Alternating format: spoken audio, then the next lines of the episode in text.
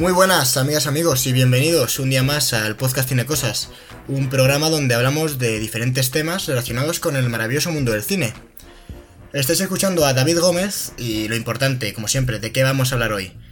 Estamos en época de susto, se puede decir que este es nuestro especial de Halloween.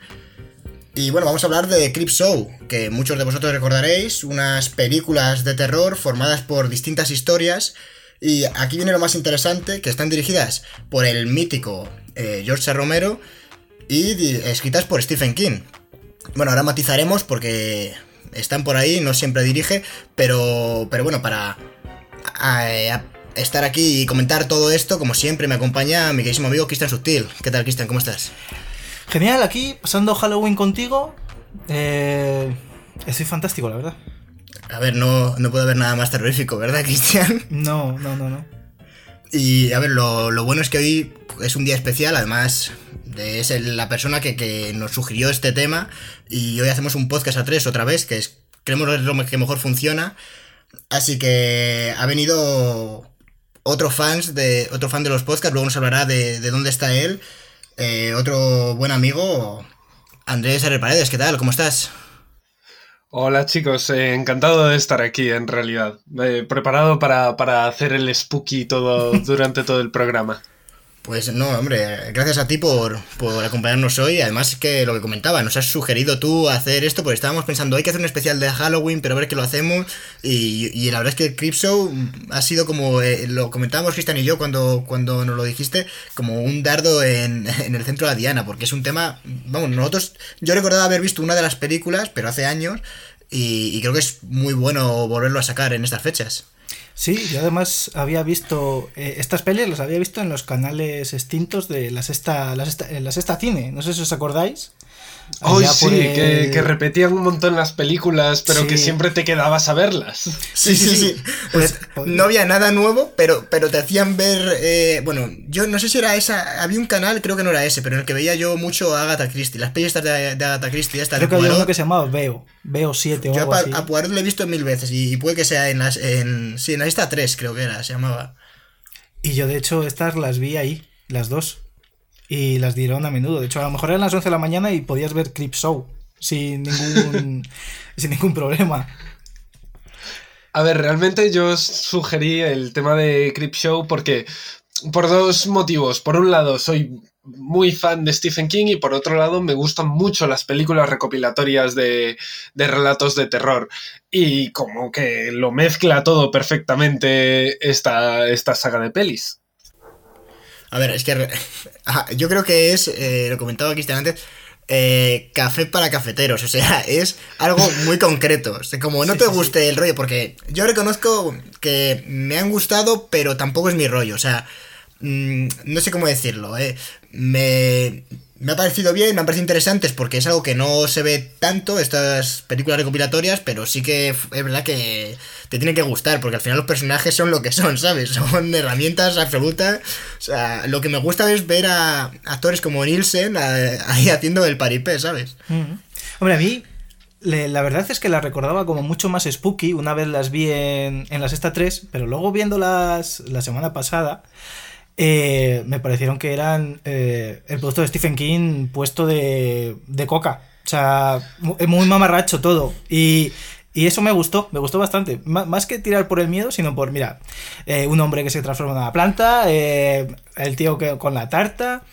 La balsa, la balsa me gusta mucho. Sí, la balsa de hecho yo creo que es de los que más me gusta. Luego os voy adelantando ya una pregunta para que vayáis pensándolo por si alguno no lo tiene claro. Yo de hecho soy de los que no lo tiene claro, que, que luego os preguntaré a ver ¿cuál, cuál ha sido vuestro relato favorito? Porque, bueno, hay bastante donde elegir. Realmente al final, entre las dos películas, son. Ocho relatos. Eh, sí, son siete, eh, ocho relatos, me parece. Son cinco en la primera y tres en la segunda. Sí. Eh, y bueno, hay una tercera película que salió en el 2009 o una cosa así, que, que que menos, que menos mal que fue un fracaso absoluto porque es absolutamente potadora. Y creo que este año Shudder, el canal Shudder, que es estadounidense, va a sacar una serie de Creep Show.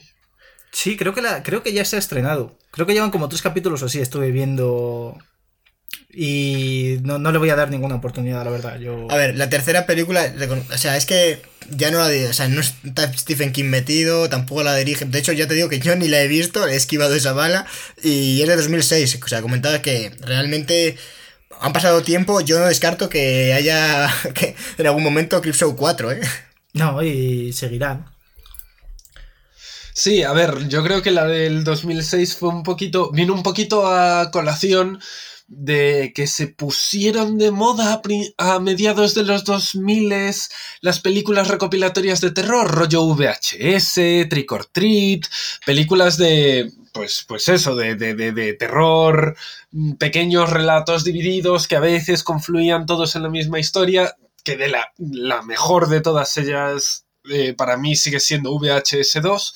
Y yo creo que intentaron resucitar Creepshow con eso, pero es que les salió fatal. Es absolutamente potadora, de mala, de mal No tiene ni siquiera el encanto que tienen las dos primeras de son cutres, pero al mismo tiempo campi. Que es, Hombre, es eso. eh, Leslie Nielsen con un. eh, con un con un chándal bebiéndose un gin tonic en la cama después de haber matado a su mujer y a su amante.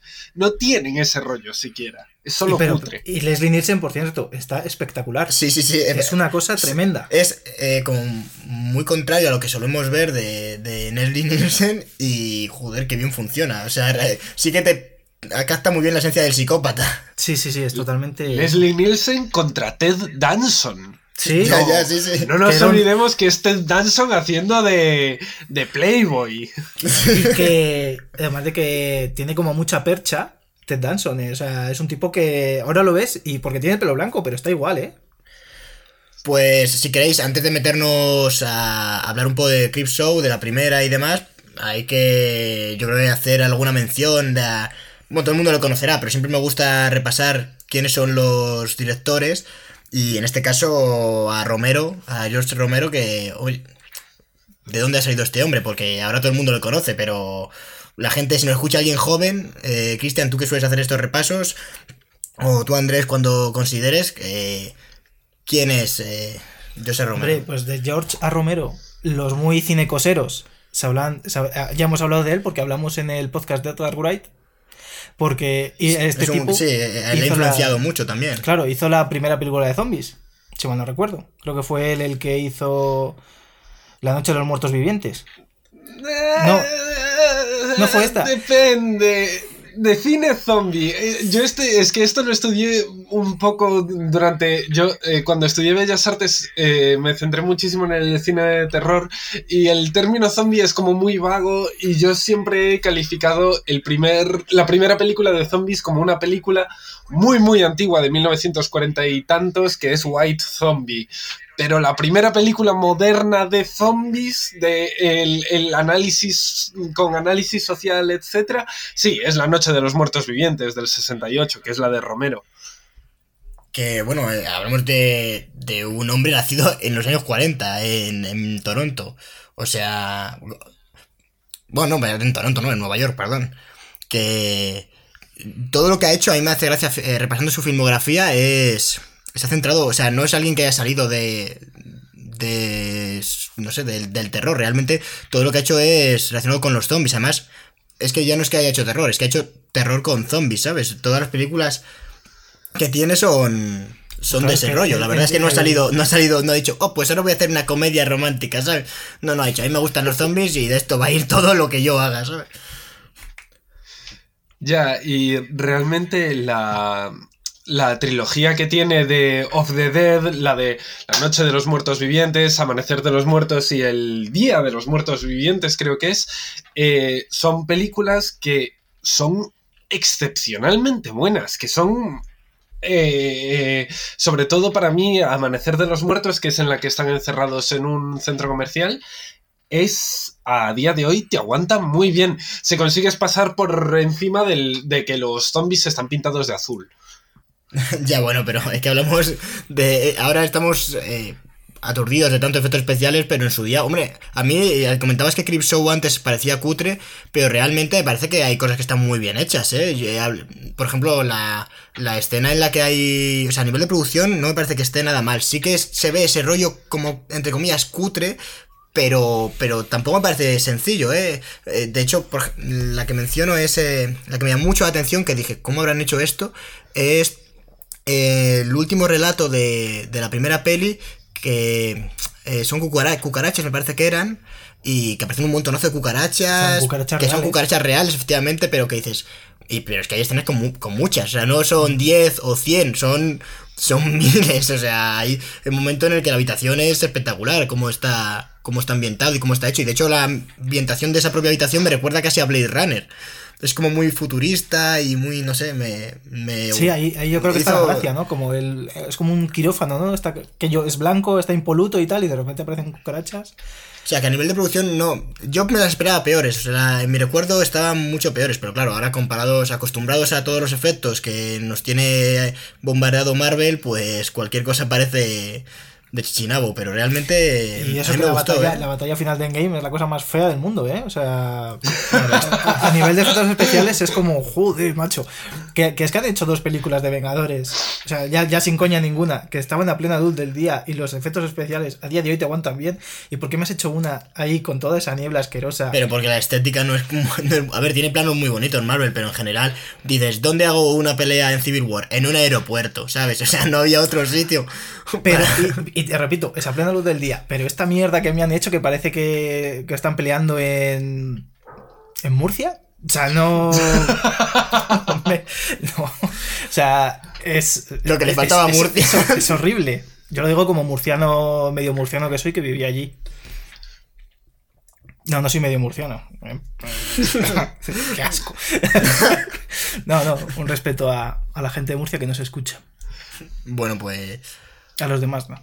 A ver, realmente yo creo que la gente sí conoce a, a Romero efectivamente por la trilogía de, de los muertos vivientes y sobre todo la verdad es que me gustaría profundizar porque ¿cuál, ¿qué peli habías comentado que, considerabas que era la inicial, la, primera peli de zombies? Porque claro, yo también pensaba que el arquetipo de zombie como tal, imaginaba que podía haber alguien una cosa, pero que había sido Romero, pero sí que me interesa eso. A ver, es una película anti de 1932, os, lo estoy diciendo a medida que lo veo, que lo estoy recordando. Es una del 32 con Bela Lugosi, eh, que básicamente se remite a la idea de que el zombie es eh, vudú. Y entonces es un hombre extraño que viene de una tierra extraña y chantajea a otro hombre con que puede resucitar a su mujer, la resucita, pero ella es una zombie, van a su plantación y están rodeados de esclavos que son, en última instancia, son, son zombies per se, pero, pero que no comen carne, simplemente obedecen a su amo, que es eh, Bela Lugosi, jovencísimo, en realidad está irreconocible. Que me está diciendo White Zombie, ¿no? Que estoy leyendo por aquí. Sí, White Zombie. Sí, que también hay una banda de, rock, creo, muy glam por lo que estoy viendo, eh, eh, eh, que también se llama así, pero bueno, que la peli es del 32, que, que, yo sepa, ya os digo, tengo un poquito oxidado este tema, pero que, yo sepa es, es esta, la primera película en la que se utiliza el término zombie. Sí que. Claro, pero no, pero no es. Claro, lo que todos tenemos en la cabeza. Es más el rollo de, de Haití, por ejemplo. ¿No? Que es... Sí. Que por lo que yo estoy viendo, lo, que introdujo un poco Romero, por lo que estoy leyendo, ¿eh? O sea, esto lo desconozco, pero como que no surgían, claro, de, de la magia del vudú, sino que surgían de la ciencia, por lo que realmente podían aparecer ya no solo en en ciertas tribus o ciertos poblados donde se practicara esto, sino que podían aparecer en medio de Nueva York, en medio de Hong Kong o en cualquier lado. Claro, más parecido a, bueno, al zombie moderno, lo que ha dicho Andrés. ¿Y, qué opinión, ya que te vemos como experto en zombies, Andrés, eh, ¿qué, opinión te merece la, la que hizo Brad Pitt, esta Guerra Mundial Z? Joder, qué, qué gran idea era esa película, ¿eh? Qué... La idea era buena. Pero, realmente que eh, hay, o sea, se basa en un libro que, por lo que he leído, el libro debe tener bastante eh, connotación política y algo que la película eh, no debe. o sea, debe ser otra cosa. O sea, se basa en el libro, eso dicen. El libro es un pepinazo. El libro es absolutamente increíble. Lo escribió Max Brooks, que es el. Creo que es el hijo de James L. Brooks. Y es como una continuación o una. una desviación de la guía de supervivencia zombie que también escribió Max Brooks. Y es un relato muy por mierda, pormenorizado de eh, el despertar de los zombies en el mundo moderno y cómo empieza la infección en China, cómo el, protagonista, protagonista entre comillas, porque como todo el libro está eh, relatado eh, sobre testimonios, el narrador, en teoría, es el entrevistador que va, pues eso, entrevistando a cada uno de, pues al primer médico que investigó el primer caso de zombies, eh, a una niña superviviente de un apartamento eh, asediado por zombies, eh, gente que entrena a perros para que maten a zombies, cosas por el estilo. Es, es como muy pormenorizado y está muy, muy, muy, muy guay la película se pierde todo eso porque tiene que ser guay. Brad Pitt, héroe de acción. Eh, me da rabia porque es que por lo que estás diciendo, eh, eso se, o sea, se podía haber trasladado eh, eso al cine. O sea, la, idea, según la ha contado Andrés, es un pepino. Claro, es un pepino, efectivamente, porque yo, claro, no te imaginas esto. Yo que no conocía el libro, o sea, no te imaginas. Pero imagínate la película así, ¿no? que fuera por por los relatos de gente a la que un entrevistador, o sea, se fuera construyendo la historia todo a través de eso, a través de entrevistas, habría sido yo creo bastante más interesante que ver a Brad Pitt y uno para otro con el pelo largo. Además es que a mí no me gustaba porque hay una cosa que me da mucha rabia de estas pelis, yo es que con los guiones y tal siempre digo, uff, esto no me encaja y, y que Brad Pitt se daba cuenta de la solución quedándose mirando en medio del caos, eh, o sea, él iba corriendo y de repente veía como los zombies ignoraban a una niña cómo ignoraban a no sé quién. Y ya con tres de esas, ya dice, ah, pues ya sé lo que pasa. Es que tienes que estar infectado. Eh, si, estás enfermo, no, no te atacan. Ya está. O sea, Brad Pitt es de repente el mayor investigador de la historia. O sea, eh, se películas de Sherlock Holmes. Sí, sí, es como Sherlock Holmes. Se convierte en Sherlock Holmes. En medio del caos. O sea, yo recuerdo una escena que, estaban corriendo tal y de repente Brad Pitt se queda mirando así, que, pero en medio del, caos, ¿eh? Que dices tú, ¿qué, ¿qué se va a quedar mirando este hombre? A una cosa que está, a una niña que está a kilómetros y, eso te lo marca la película como esto es importante. Quédate con esto, que luego Brad Pitt lo va a utilizar ahí en su razonamiento increíble y va a sacar la conclusión que va a resolver todo el problema, ¿sabes? Y te quedas como, ¿cómo es posible? O sea, ¿qué, resolución? Me parece que se lo sacan un poco de la manga, ¿sabes? Y, y no, no me gusta. Sí. Y, además que... es un uno más uno son dos que, joder, cualquier médico podría hacer. teóricamente, teóricamente, por esa regla de tres, los lugares más seguros para estar serían los hospitales. Podrías pues hacer una, una, valla de gente enferma. O sea, poner a todos los enfermos y sacar las camas fuera y, ya está, y no, no habría zombies. Pues te quería preguntar, por un lado, por esta peli que Cristian y yo sabíamos que no nos gustaba y para ver qué, yo es que yo es que la vi cuando la estrenaron y no recuerdo nada de la peli. Yo sí que recuerdo, pues, a Brad Pitt con pelo largo. Sí, con barbita. y poco más. Pero... Con, aspecto de anuncio de Loewe. Sí, sí, no, pero, es que... llevaba colonia en toda la peli, pero no, no. Y sí, y es que Brad Pitt estaba como en modo muy automático, ¿no? No, no transmite nada, estaba como pasando por allí. Yo creo que la para ganar dinero, simplemente aparecía él, pero él como que no quería pues estar. Pues tuvo que costar una pasta esa película. Sí, ¿eh? además la produjo él. Y no, no sabíais que. Bueno, la peli pasó por muchísimos cortes y pasó por muchísimas cosas. Matthew Fox, Jack, de, de, Perdidos, salía en esa peli, era coprotagonista. ¿Qué dices? Pero le cortaron por completo. Ah, vale, yo, yo digo. En plan, él no sale en absoluto y él tenía un papel muy importante. Toda la subtrama de la mujer de Brad Pitt en el barco que la quieren echar Matthew Fox, eh, eso, Jack de Perdidos, es un agente que se dedica a protegerla y que tenía pues como media hora, 45 minutos de pantalla. Y al final le cortaron por lo sano, casi, o sea, por completo de la película. de hecho, no sale, ¿no? No, no, no. Si repasáis la película, hay un par de escenas en, el- en las que le ves la nuca. Pero tienes que encontrarle, tienes que ir a buscarle. O sea, pero como imposible, pero bueno. Hombre, lo han hecho hace poco con Ana de Armas en, en la peli esta de Yesterday. Ah, bueno, sí, sí, que, sí, sí, sí que he leído, pero la quita es que no he visto Yesterday y la quiero ver, no me hagáis spoiler, ¿eh? Pero, pero sí que he leído que tenía una, un papel, una trama tal y se, y se la han cargado. Sí, que se lo han cargado, pues creo que sí. Que yo- Sí, sí, yo, yo también lo he leído. Y bueno, y por hacer el trío de, de actores y actrices perdidos en sala de montaje, Edward James Olmos, eh, no sé si habéis visto Galáctica.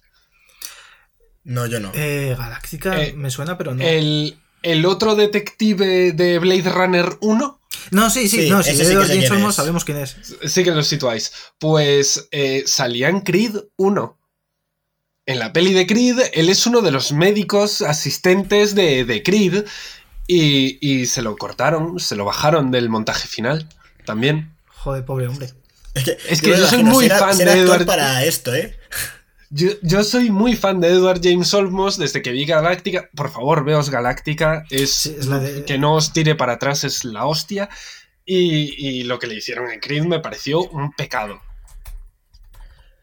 Pues, bueno, es que iba a buscar ahora, la verdad es que no, se me, no me voy a acordar, pero realmente también cortaron, lo comentamos en el podcast de, de Star Wars, pero, pero el actor de, que interpretaba a Darth Darth Vader, eh, o sea, el que interpretaba, el que llevaba el traje, porque realmente luego le doblaron en, en montaje y George Lucas no se lo dijo.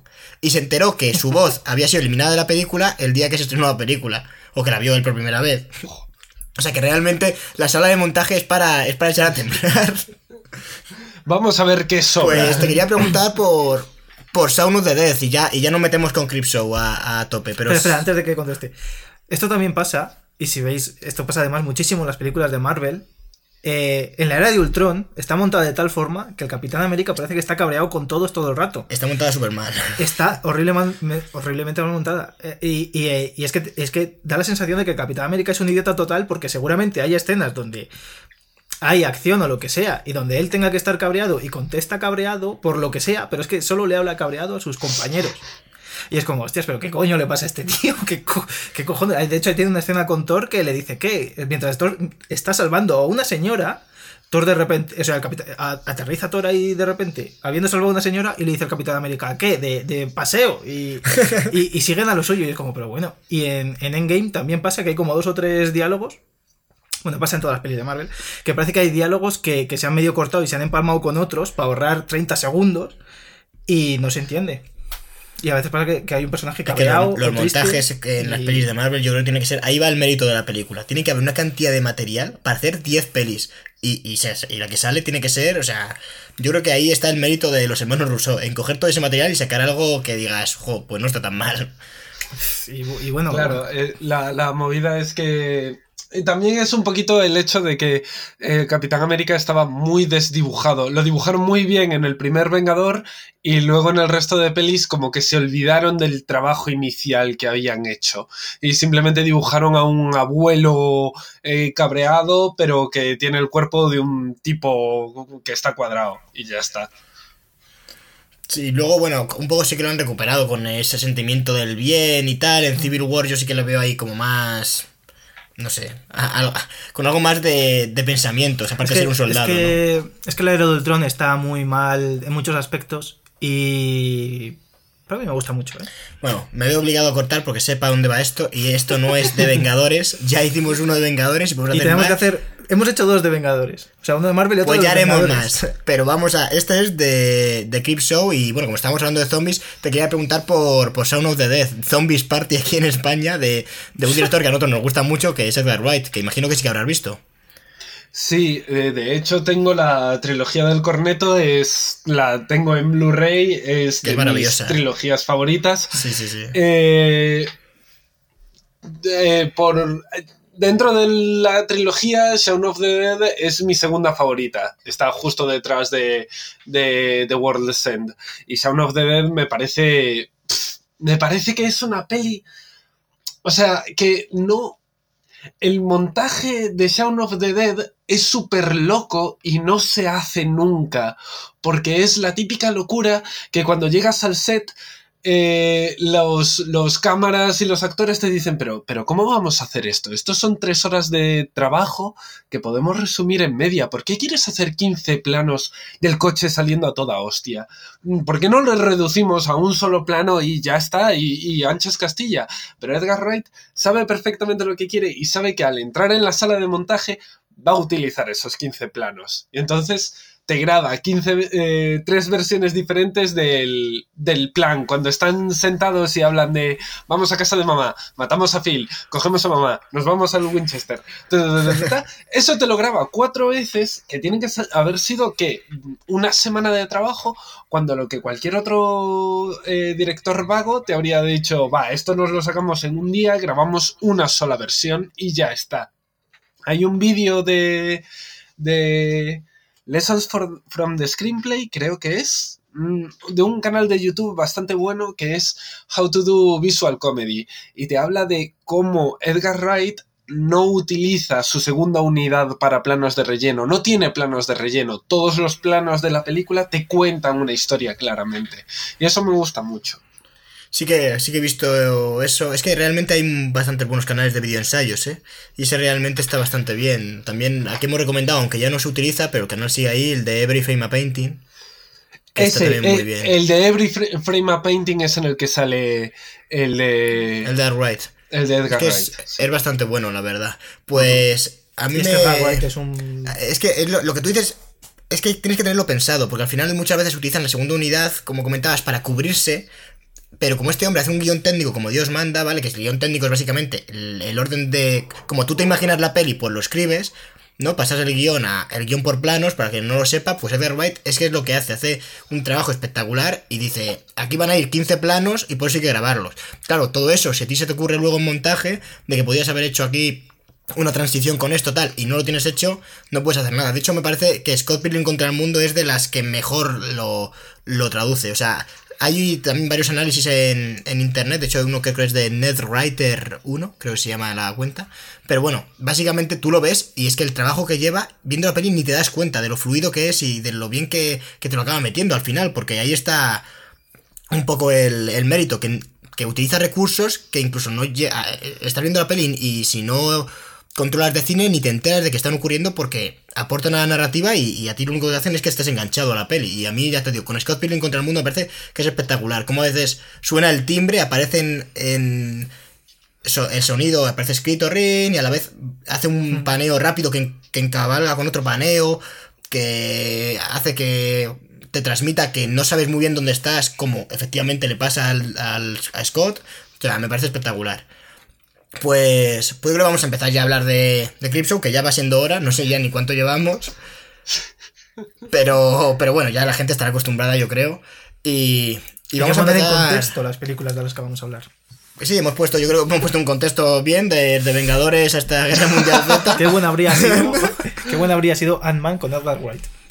Bueno, ya es buena, pero es que hubiese sido la hostia, la re Ya te he escuchado decir esto, Cristian. Lo sé, pero es que hay que repetirlo.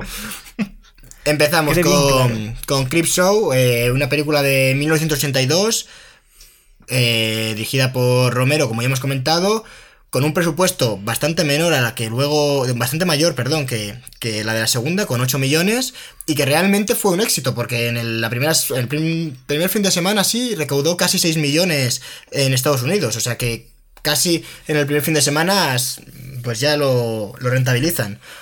Y lo interesante también es que, como habíamos comentado, el guion eh, es de Stephen King. Que por si había pocas cosas ya en el cine, ¿sabes? A día de hoy, ¿qué, cuántos libros de Stephen King hay en, la gran pantalla, ¿sabes? ¿Cuántos libros tiene Stephen King, lo primero? 800, más o menos. No sé, me preguntó el otro día un amigo, ¿pero cuántos libros escribe Stephen King al año? ¿Sabes? Y yo pensando, madre de Dios, es que ni lo sé, ¿eh? Tiene, ¿cuántos, o sea, ¿cuántos libros tiene Stephen King? Es una buena pregunta, ¿eh? Eh, yo no tengo ni idea de cuántos libros tiene escritos al año. Lo que sí que sé es que en los... Eh, claro, ahora nos da la impresión de que estamos rodeados de Stephen King porque el año pasado se estrenó La maldición de Hill House, que bebe mucho de Stephen King, porque se ha estrenado It, porque eh, la, la, versión de La Torre Oscura del año pasado que fue absolutamente terrible. A mí me gustó. Pero esto... ¿Qué? A mí me gustó. Uf. Uf. Me pareció una película, o sea, porque no he leído el libro. Seguramente si leo el libro digo, ¿qué es esta mierda? Pero Me pareció, pues dije, mira, para pasar el rato, la vi en Netflix además, fue una cosa en plan, mira, voy a ver La Torre Oscura por Idris Elba y por Matthew McConaughey arrastrándose por un plato. Y Te- me gustó. Te, te la compro como la Liga de los Hombres Extraordinarios de hace un par de años. Ya hace un par de Que es el mismo rollo, película absolutamente terrible, pero que te tragas porque, oh, bueno, pues vamos a pasarlo bien viéndola y des- desconectar el cerebro. Pero sí, pero la cosa es que esto ya había ocurrido, ya habíamos estado inundados por adaptaciones de Stephen King, solo que en los 80, porque tuvimos la adaptación, eh, las de, la del Resplandor, Cujo, Cementerio de Animales, eh, la propia adaptación que hizo después del Resplandor con guion de Stephen King. Claro, es un poquito cíclico, ocurre cada 10, 12 años que de repente salta una adaptación de Stephen King y de repente deciden adaptar eh, quillones. Eh, de hecho, creo que soy la única persona del mundo mundial que este año se vio Mr. Mercedes, que está adaptada de un libro de Stephen King y es una serie de como 8 o 9 capítulos. No tenía ni idea de que eso existía. Es que estamos rodeados, rodeados de Stephen King y no lo sabemos. Pero aún así recuerdo que, por ejemplo, a mediados de los, de los 2000 estaba La Niebla, eh, el, el cortador de césped, no, esa es de mucho antes, pero la de, ¿cómo se llama? La de los niños, que no son, que no es It, que es la de... Ahí, la de los aliens, ahora no me sale el nombre, el cazador de, el, el cazador de sueños. El cazador de sueños, madre mía, qué buena es esa A mí, me- película. a mí qué me encantó esa película Qué también. absoluta mierda, le sale aliens por el culo. Joder, Daniel Lewis esnifando un alien. eh, eh, Justin Trudeau también sale con un ¿Qué- palillito en la boca. ¿Quién salía más? Eh, Morgan Freeman, ¿puede ser? ¿Con bigote? Morgan Freeman con unas cejas de aquí a Cuenca. Bueno, sí, Dios. sí, Qué buena es el cazador de sueños. Y, y bueno, no sé si has mencionado, pero van a estrenar dentro de nada la de la secuela del Resplandor, que Doctor Doctor, Sueño. Sueño. Le tengo unas ganas loquísimas. Creo que. Creo sinceramente que Kevin Flanagan, que es el director de Doctor Sueño y que dirigió todos los capítulos de, de Hill House, me parece que es el nuevo Frank Darabont, que es un tío que entiende perfectamente la dinámica de Stephen King y que entiende cómo funciona el terror y el drama al mismo tiempo de Stephen King. Que es algo que, y aquí lo con Creepshow, que funciona bastante bien en los relatos de las películas, que es sí que son películas que son eh, sustos, que son básicamente relatos de miedo sin ninguna ciencia, pero que, por ejemplo, en la segunda película, en el relato de la. de la. del autoestopista, que es, respondiendo a tu pregunta, creo que es el que más me gusta de, la- de ambas películas, el relato del autoestopista, en el que una mujer, después de acostarse con un prostituto, está volviendo a casa y sin querer atropella a alguien y sale corriendo y el fantasma del autoestopista la persigue. Me gusta mucho cómo combina ese monólogo interno de esa mujer pensando, ¿puedes vivir con esto? Has matado a alguien y te has salido con la tuya. ¿Puedes vivir con ello? Y entonces el monstruo la empieza a perseguir. Es, es como mezclar un problema dramático con un terror muy claro.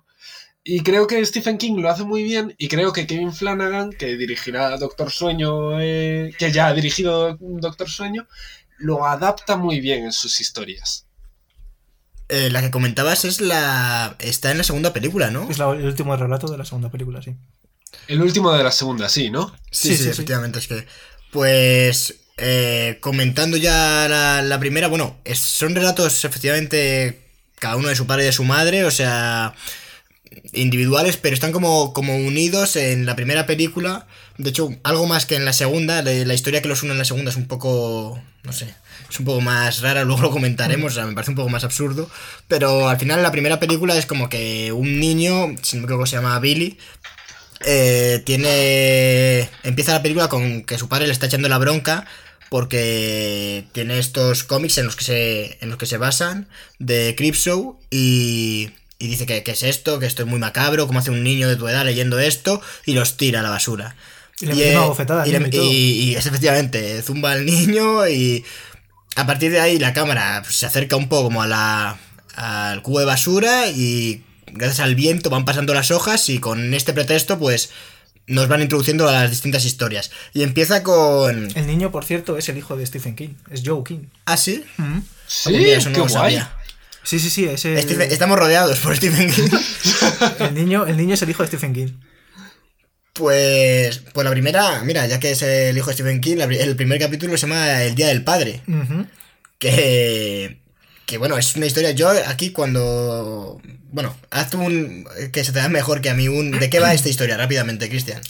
Va de un hombre que fue asesinado el Día del Padre, que no sé qué día será en Estados Unidos, y vuelve, eh, vuelve a la vida en forma de zombie el, el Día del Padre, por supuesto, para cobrarse venganza de sus familiares.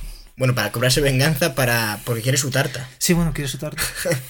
Que es la gula lo que lo despierta. Esto es algo lo que, me, que me gusta bastante. Es que a mí algo que me atrae de, de estas historias es lo absurdo de las historias. O sea, los personajes son lo más antinatural que he visto yo en años.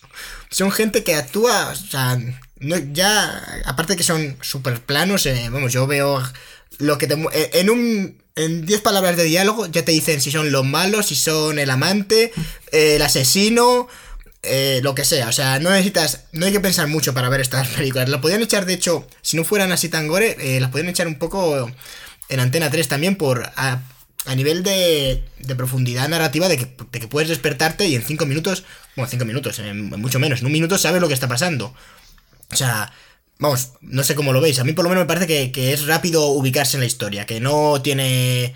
De hecho, el dilema moral que comentabas con el autoestopista es casi el, el mayor que hay de todos, porque los demás es, oh Dios mío, me persigue una mancha en el agua, ¿qué hago? Y cuando te quieres dar cuenta, palman todos, o sea, no hay, no, no hay mucho más, no hay... Claro, Dios es, que, mío. es que tampoco tienen tiempo como para decirte, mira, este es tal. eh, sí que lo hacen un poco en esta peli, en la peli de En la caja, que sí que como que te desarrollan un poquito más a los personajes o les, o les putean más, pero aquí como, como dura este, esto muy poquito y te presentan un montón de personajes, entre ellos está Ed Harris haciendo uno de sus primeros papeles. Ed Harris cuando aún tenía pelo, poco, pero tenía. Ya, ya casi era blanco el pelo de Harris en aquella época, ¿eh? Era ya un clarito, un, un amarillo clarito muy... casi de huevo. Pero es que lo que te comentaba es, por ejemplo, el hombre este que aparece en la primera, en esta primera historia, en el Día del Padre, eh, cuando están ubicados en la casa, que hay, está la madre y creo que uno de los hijos, imagino que sería, que le ves perfectamente, o sea, eh, abre la boca y ya sabes que es el típico hijo que es imbécil, que odia, ese como el rico mimado, Sí, que es un niño pijo. un niño pijo ahí, nada más abrir la boca y dices, pero este hombre, ¿qué va a hacer? Nada, nada, es, es, es carne de, de- para el Dices, zombie, va a o sea, morir y no se muere. Sí muere, ¿no? No, no muere. No, no, no Sobrevive muere. Ah, este sobrevive, encima sobrevive, me cago en la leche. O sea, No, no, sobreviven dos, porque aquí el tío co- coge la tarta, una vez coge la tarta y aparece la cabeza ahí cortada con velas, y ahí se acaba la historia.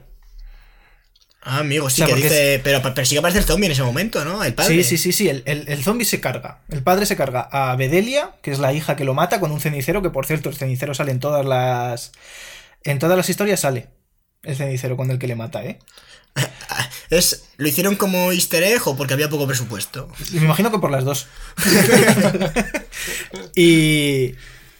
Y luego se carga a Ed Harris de la manera más tonta posible, porque Ed Harris tiene como dos millones de horas para escapar y se queda tirado. Sí, suelo. pero es que eso va, o sea, de eso va también la película, de, Sí. de, que, de alargar, a ver, esto me parece bien, ¿eh? Pero al final, no te quedas, no más que suspense es alargar la escena porque es a lo que vas. Tú vas al susto, pues ya que llega el susto, pues dilatas el momento y le ves al tío gritando y al otro levantando, Sí. levantándose poco a poco.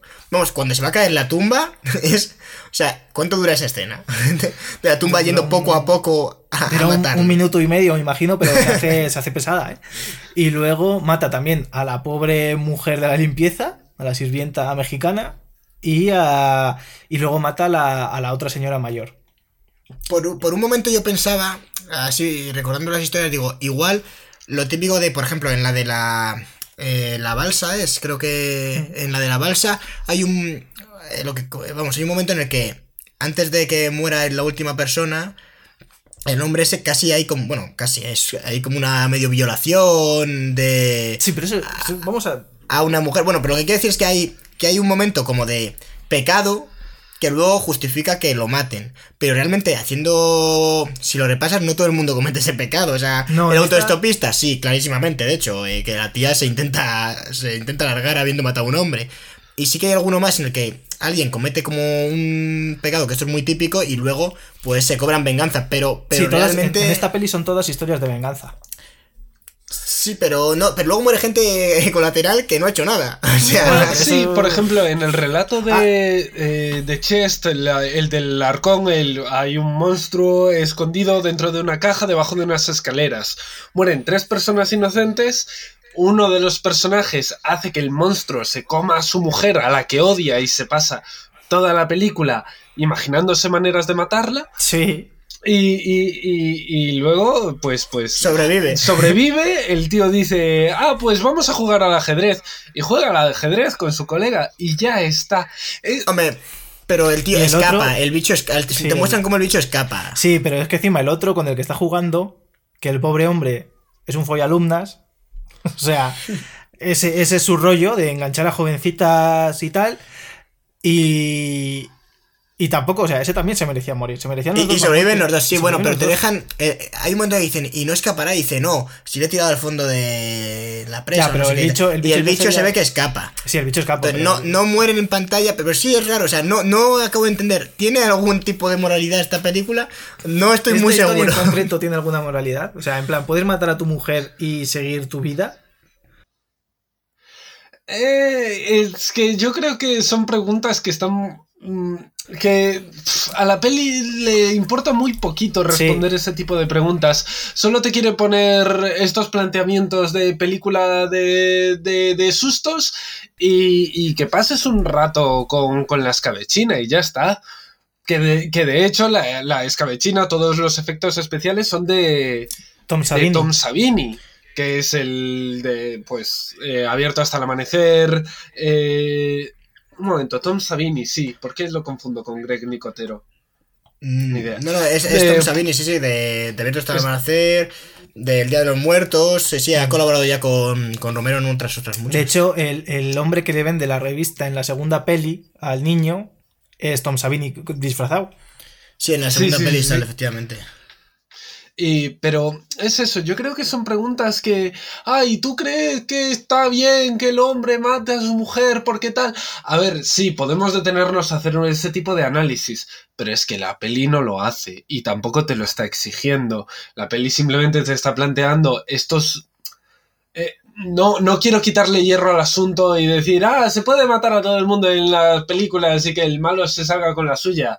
Eh, pero hay veces que me parece que es escarbar en sitios que, que- que como que es fruta muy baja, que es fácil eh, buscarlo y que no el debate no avanza en absoluto con, con ello, ¿sabes? No, además es una película del 82. O sea, seguramente les estaba, mientras lo escribían hasta les pareció gracioso, pero sin gracioso, sin maldad, quiero decir. No, no, a ver, si yo no creo, o sea, no le puedo entrar en el debate, es el, es el al revés, el comentar que la película en ese sentido le importa un bledo, o sea, eh, la película es, mira, vamos a hacer aquí una, a relatar estos cómics que en su momento nos gustó, que nos Mm. gustaron, estos relatos de terror, y vamos a hacerlo en película, a ver qué tal queda, cómo funciona, y, y a pasárnoslo bien en el rodaje, que yo creo que se tuvieron que pasar de puta madre. Sí. Y yo creo que es eso, o sea, no, no creo que tenga más pretensión la peli que, que esa. De hecho, el- la revista en la que se basa Crip Show es, era una revista que se llamaba EC Comics, creo.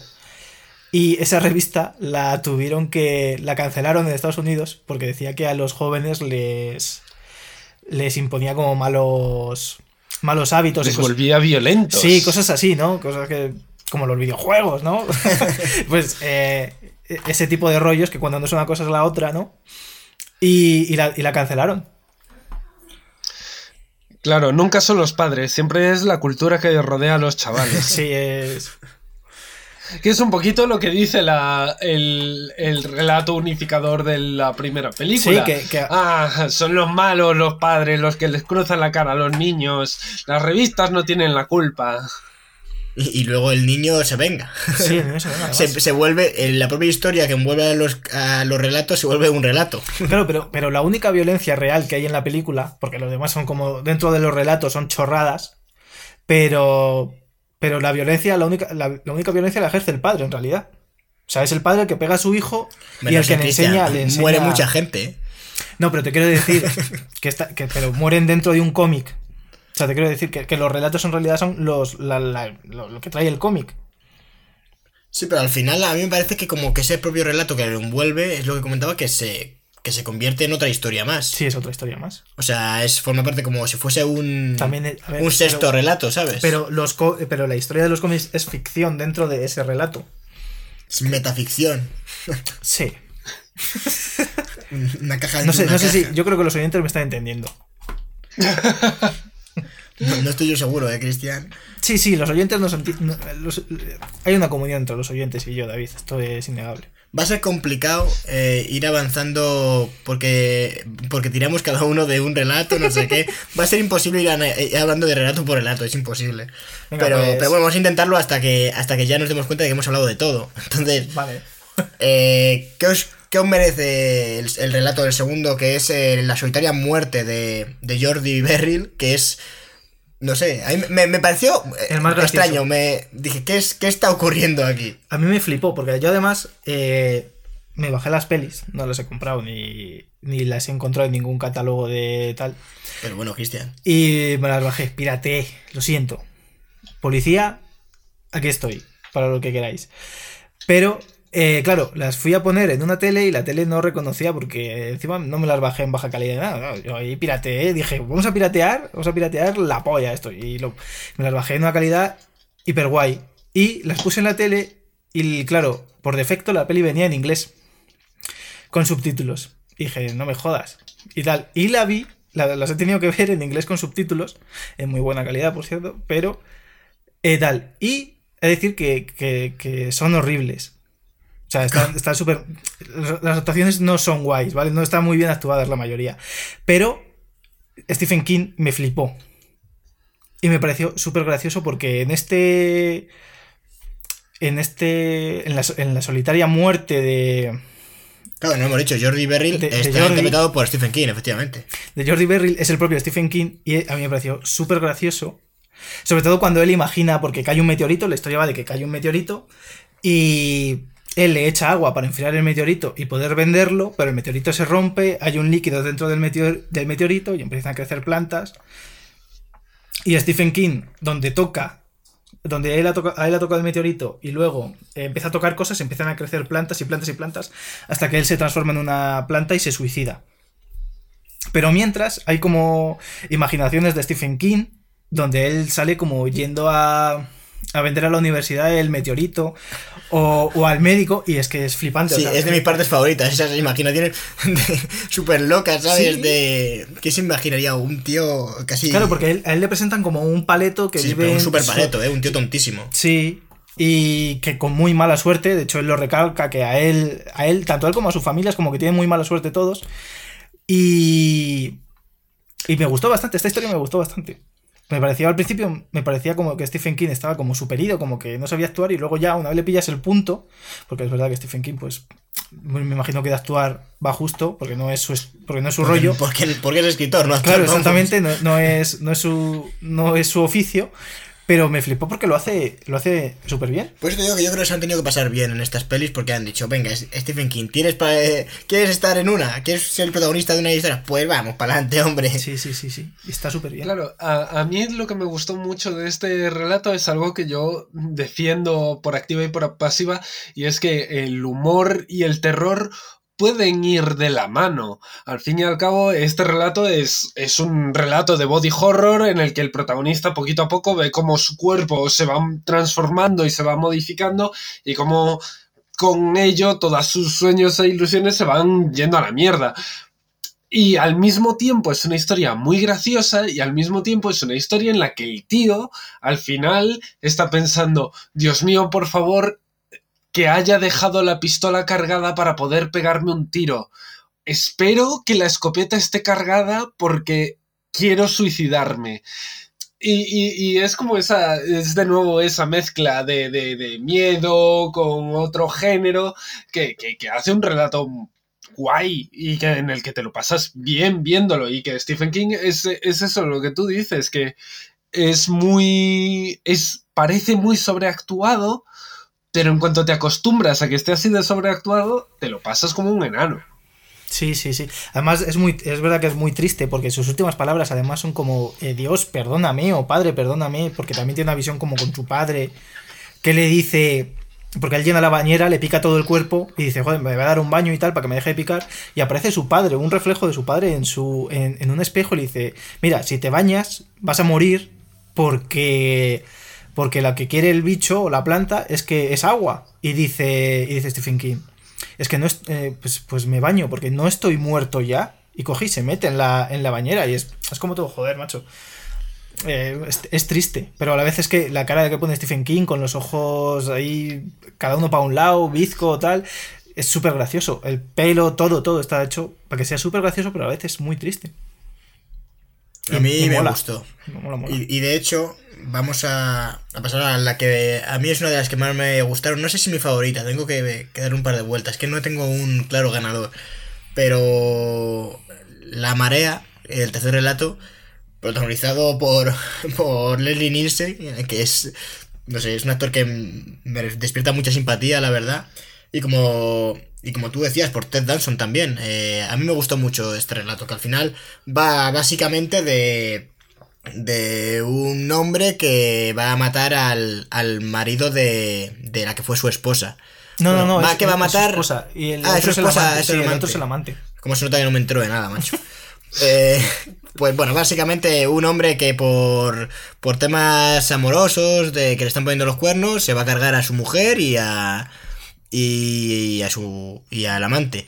Y bueno, lía una que entierra, les entierra para que cuando su, suba la marea se ahoguen. Uh -huh. Y de eso va el relato, pero es que es espectacular. O sea, sí. la tensión que te va creando y está muy... Las escenas de agua me gustó mucho como... Cómo estaba rodado, cómo habían hecho que sí que ese plano subjetivo, ¿no? Que, no sé, te, te agobia. Eh, dices, hostia, te pone un poco en la piel del... De, de Tez en este caso.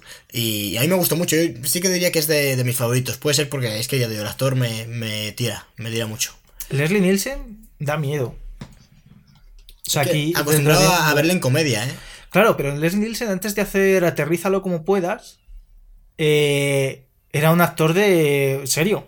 O sea, todos los papeles de Leslie Nielsen eran serios. Y creo que fue hasta Aterriza como puedas, no hizo una comedia. Es que yo, a ver, es que a mí en las comedias me ha gustado mucho. ¿eh? O sea, yo sí, no, bueno, no voy a decir aquí, uff, pues es que ¿qué, ¿qué, hubiera pasado si se hubiera quedado o no haciendo películas más serias. Pero es que yo me he reído mucho con este hombre, ¿eh? A mí, no sé, me hace. Me parece que actúa.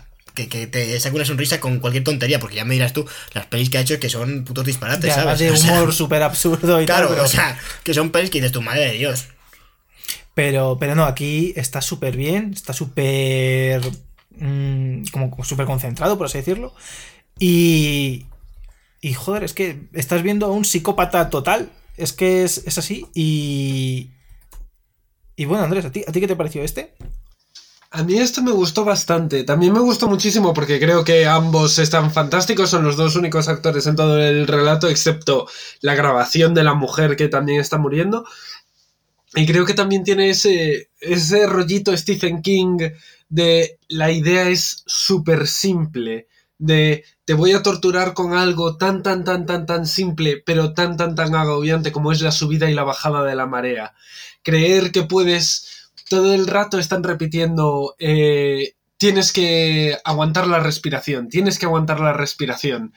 Y es esa idea de, te, consigues meter en la piel de, Dios mío, a mí se me pusiesen a la altura de la subida de la marea, con las olas subiendo y bajando, ¿podría aguantar la respiración así? Parece muy sencillo, pero hasta que estás ahí, con el agua chocándote en la cara cada tres segundos, no lo sabes bien.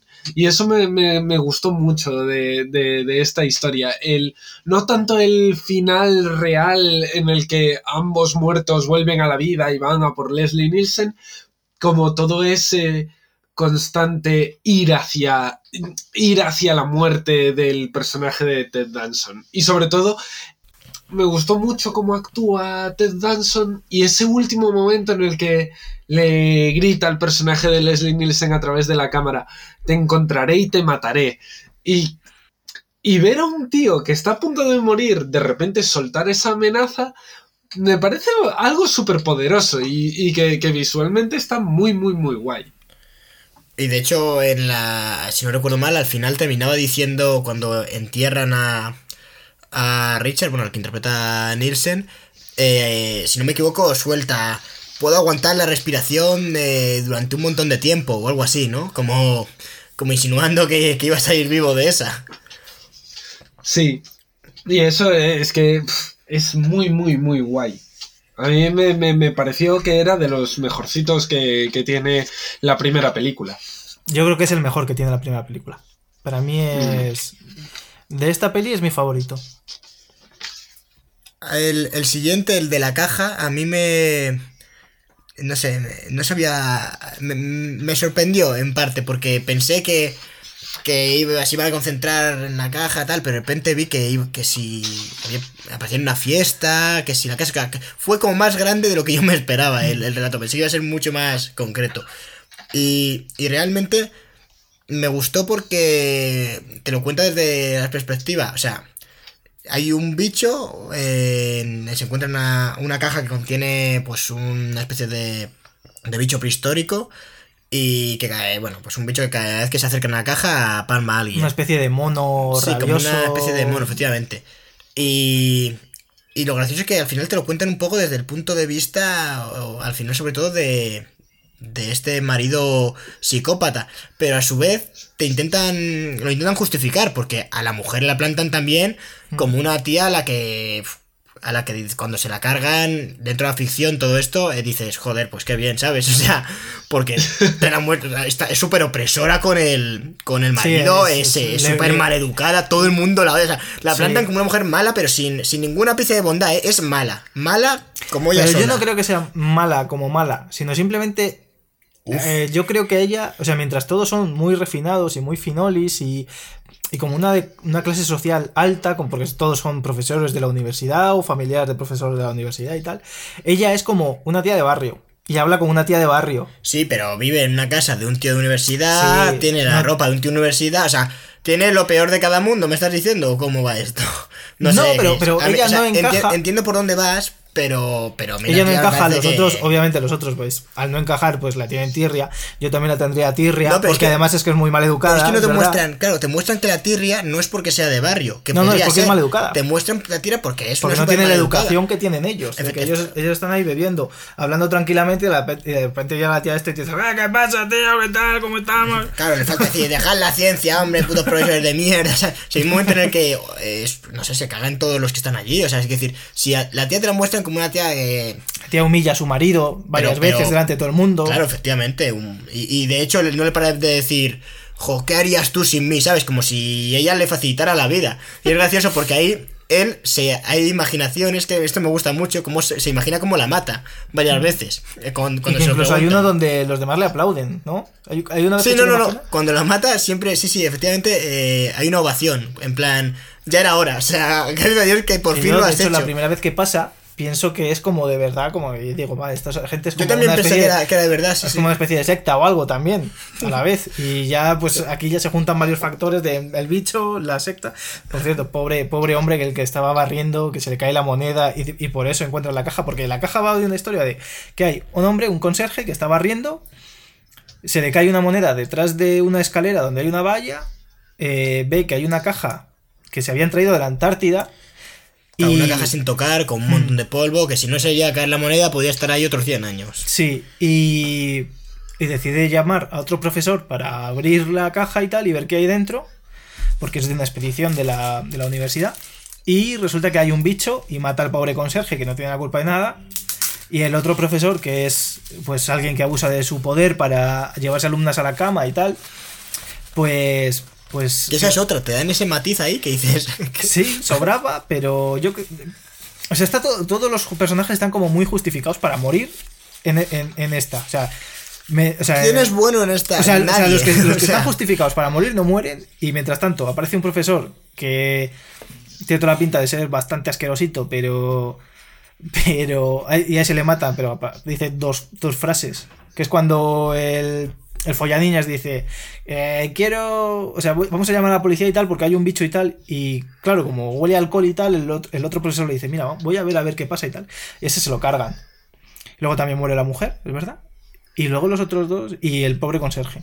No, a, mí, a mí lo que más me gustó de este relato es eh, cuando las imaginaciones que tiene de cuando lo matan, que me, me gusta porque es como que el relato te va conduciendo a que el tío la odia y luego ya te lo confirma con, con estas imagina con estas fantasías más bien y, y que en sí el relato sí que me causaba intriga, decía, y va a ir y cómo lo va a hacer. De hecho, cuando ves por dónde va, cuando ves que la idea del tío es llevar ahí a la mujer mm.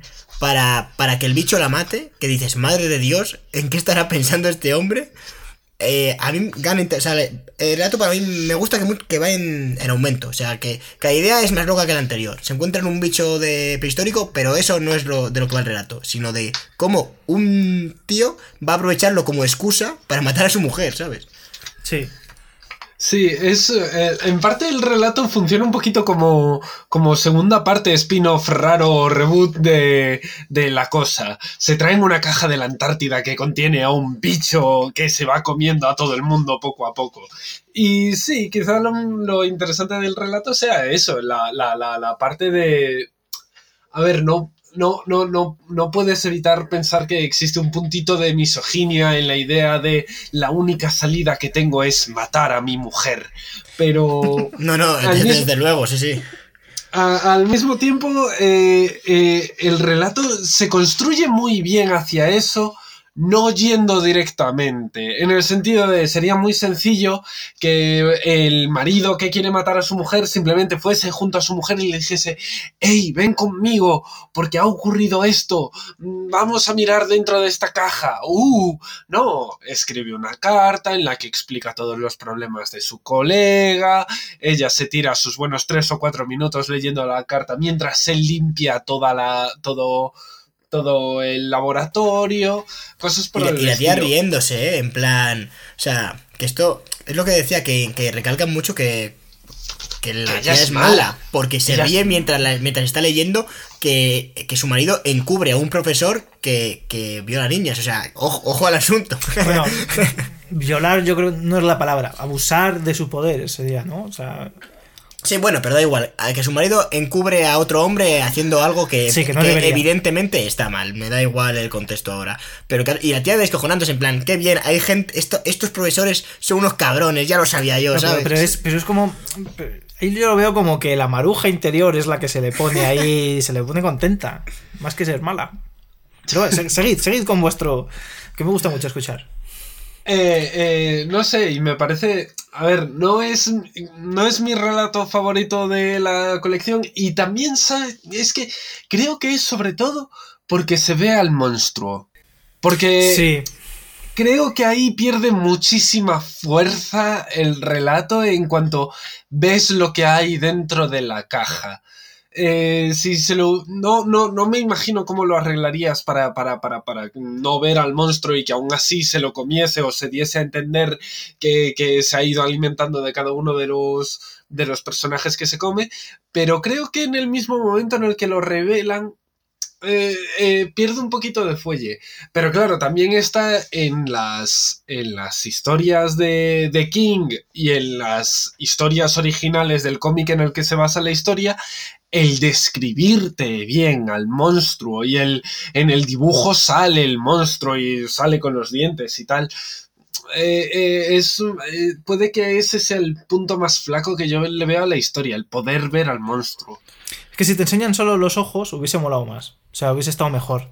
los, los, ojos y una garra. Es que verdad que no deja mucho a la imaginación porque como tú dices, o sea, vamos, que le ves, le ves entero. es un mono gris. Sí, sí, que parece. Eh, o sea, Antártida, lo primero que te imaginas, el mono de la Antártida malvado, pues ahí sale, ¿sabes? A ver, realmente. A mí es que me suele fallar mucho. O sea, creo que. que estoy de acuerdo contigo en eso porque en su. no en Super 8, en. En esta serie ahora que está en Stranger Things. Mm la primera temporada a mí fue la que más me llamó la atención porque siempre hay un monstruo, un no sé qué tal, y no lo ves hasta el final de temporada y lo ves tres segundos. Bueno, al final creo que lo ves algo más tal, pero, pero que en cada medio de capítulos hay muertos, ocurren cosas, pero no lo ves. Y es lo que te causa esa tensión. Luego el resto de temporadas, de hecho en la última, se ve el bicho, vamos, todas las, cada capítulo sale. Parece pues como un protagonista, pero, pero que le ves, no, no puedes imaginarte. Y yo creo que es la clave, que si no te muestran el relato al bicho, tu imaginación va a hacer mejor trabajo que el diseño que han hecho, que es, pues bueno, pues muy general, no es algo muy espectacular, la verdad. Al Demogorgon, dices, ¿no? En, el otro lado decía el Demogorgon, sí. Eh, a mí me parece que la clave era no mostrarlo. Y aquí creo que, efectivamente, si, si hubieran hecho un montaje, yo creo que se podría hacer, fíjate, si alguien cogiera y se. y, editara el, el, corte inicial, se podría llegar a hacer quitándolo. Y, puede que funcionara mejor. O sea, no es mala idea lo que ha dicho Andrés. Sí, bueno, yo es que el Demogorgon solo lo he visto porque no he visto Stranger Things, pero solo lo he visto en juguetes de Lego. Porque sacaron un set de, de Stranger Things y han hecho una minifigura del Demogorgon muy chula que es como una flor que se A mí el diseño que han hecho me gusta, ¿eh? O sea, me, gusta el diseño del monstruo. Es que creo que gana más cuando no sabías que había ese misterio. O sea, no, Hombre, pero, a mí me parece que es un monstruo bien diseñado, mejor que este. O sea, si esta película hubiese sido con el Demogorgon, hubiera molado muchísimo. O sea, tenemos dos variantes para. dos alternativas para, mejorar. O que no salga el bicho. Eh, o que si salga que, hagan el diseño mejor. O que hagan el diseño mejor. Porque si me vas a poner que, que lo que tengo que tener miedo es un mono rabioso que come personas, me lo, joder, da miedo, ¿no? Porque lo bueno, es que tampoco abusan mucho, o sea, sale, sale pero muy poquito. Eso ya lo, del mono rabioso al que tenerle miedo, eso ya lo hicieron en Adastra este año. Eh, no he visto Adastra todavía. Ay Dios. Ay, mierda. Pues mm, ya verás, ya verás, sale un mono rabioso. Ah, espérate, yo creo que yo creo que lo he visto en algún avance o algo, como saliendo uno no, sino como tres, ¿no? En un lado. Puede ser. Ya lo verás, ya lo verás. No me lo digas, que Adastra tiene buena pinta. Es eh, Tú has visto a Dastra, Andrés, ¿no? Yo sí, sí. ¿Qué te ha gustado? Eh, tengo muy buen recuerdo de ella. Eh, me gustó bastante. Sí, sí. Es que la semana que salió a Dastra me di cuenta de que había visto prácticamente todas las pelis de James Gray, así que me vi las dos que me. La, que me faltaba, que era una de Joaquín Phoenix y. El sueño de Liz. Sí, creo. No, la otra, la de los policías. Ah, la noche. la noche es nuestra. Sí, la noche es nuestra. A mí me gustó mucho. Y como que. Y fui muy enganchado a ver a Dastra y me encantó. Y no sé si fue porque me pegué. Fue todo el hype, fue porque de repente me di cuenta de que ¡oh! de repente he visto todo James Gray. ¡Oh! ¡Qué bien! Es como completar los deberes. Eh, pero bueno, sí, tengo buen recuerdo de Adasta. Que realmente Joaquín Phoenix ha colaborado bastante con James Gray, ¿no? En Chulovers también salía. Tiene tres o cuatro pelis con él, ¿eh? Sí.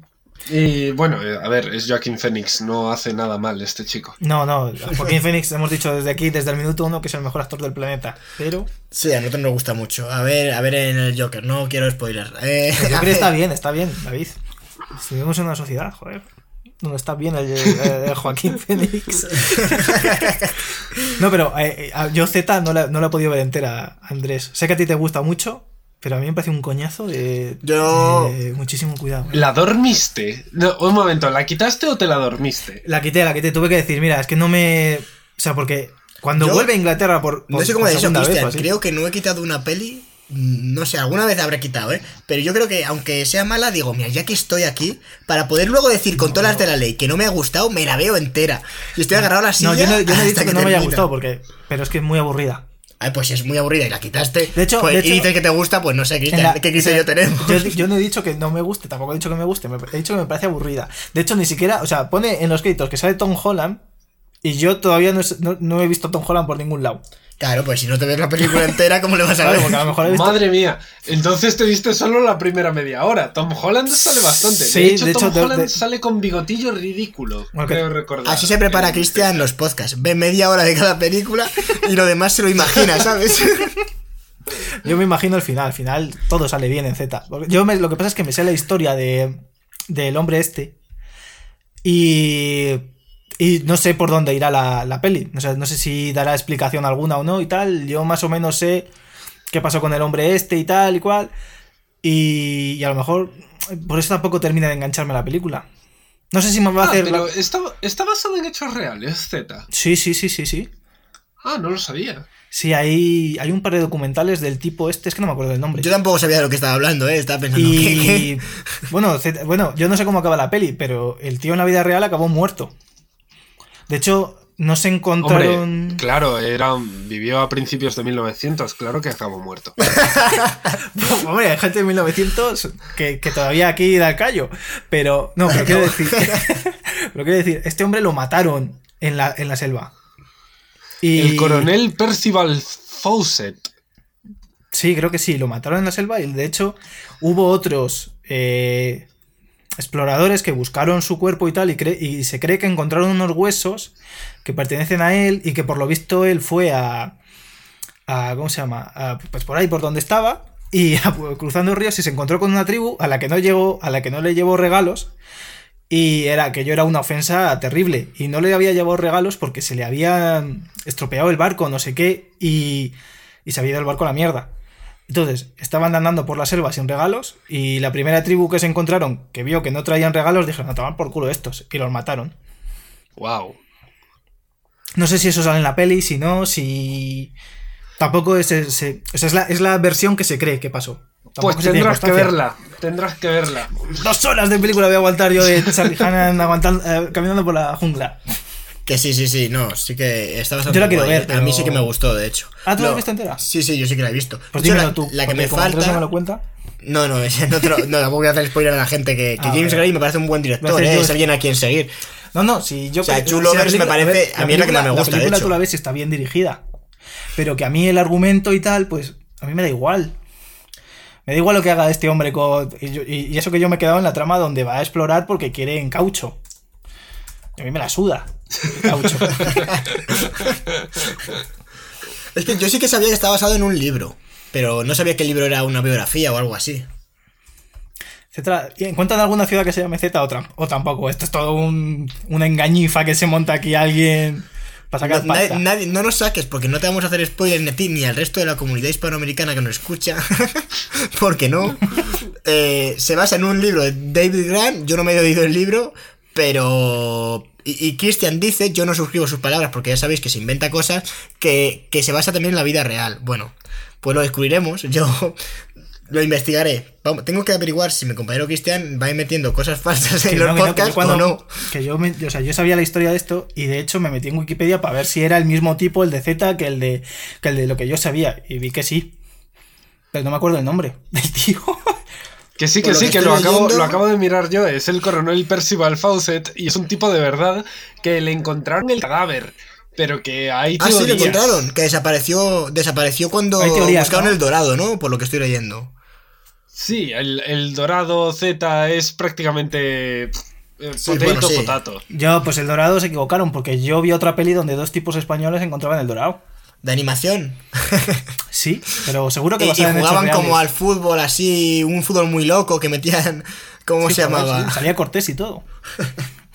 De, de DreamWorks, la peli, buenísimo. Bastante bueno, a mí me El gusta. Dorado se llamaba, de hecho, la peli, ahora que me acuerdo. La ruta hacia el dorado, con ruta hacia Miguel el- y Tulio, la primera gran pareja homosexual del cine de animación. Y Pues- españoles, como siempre, ahí.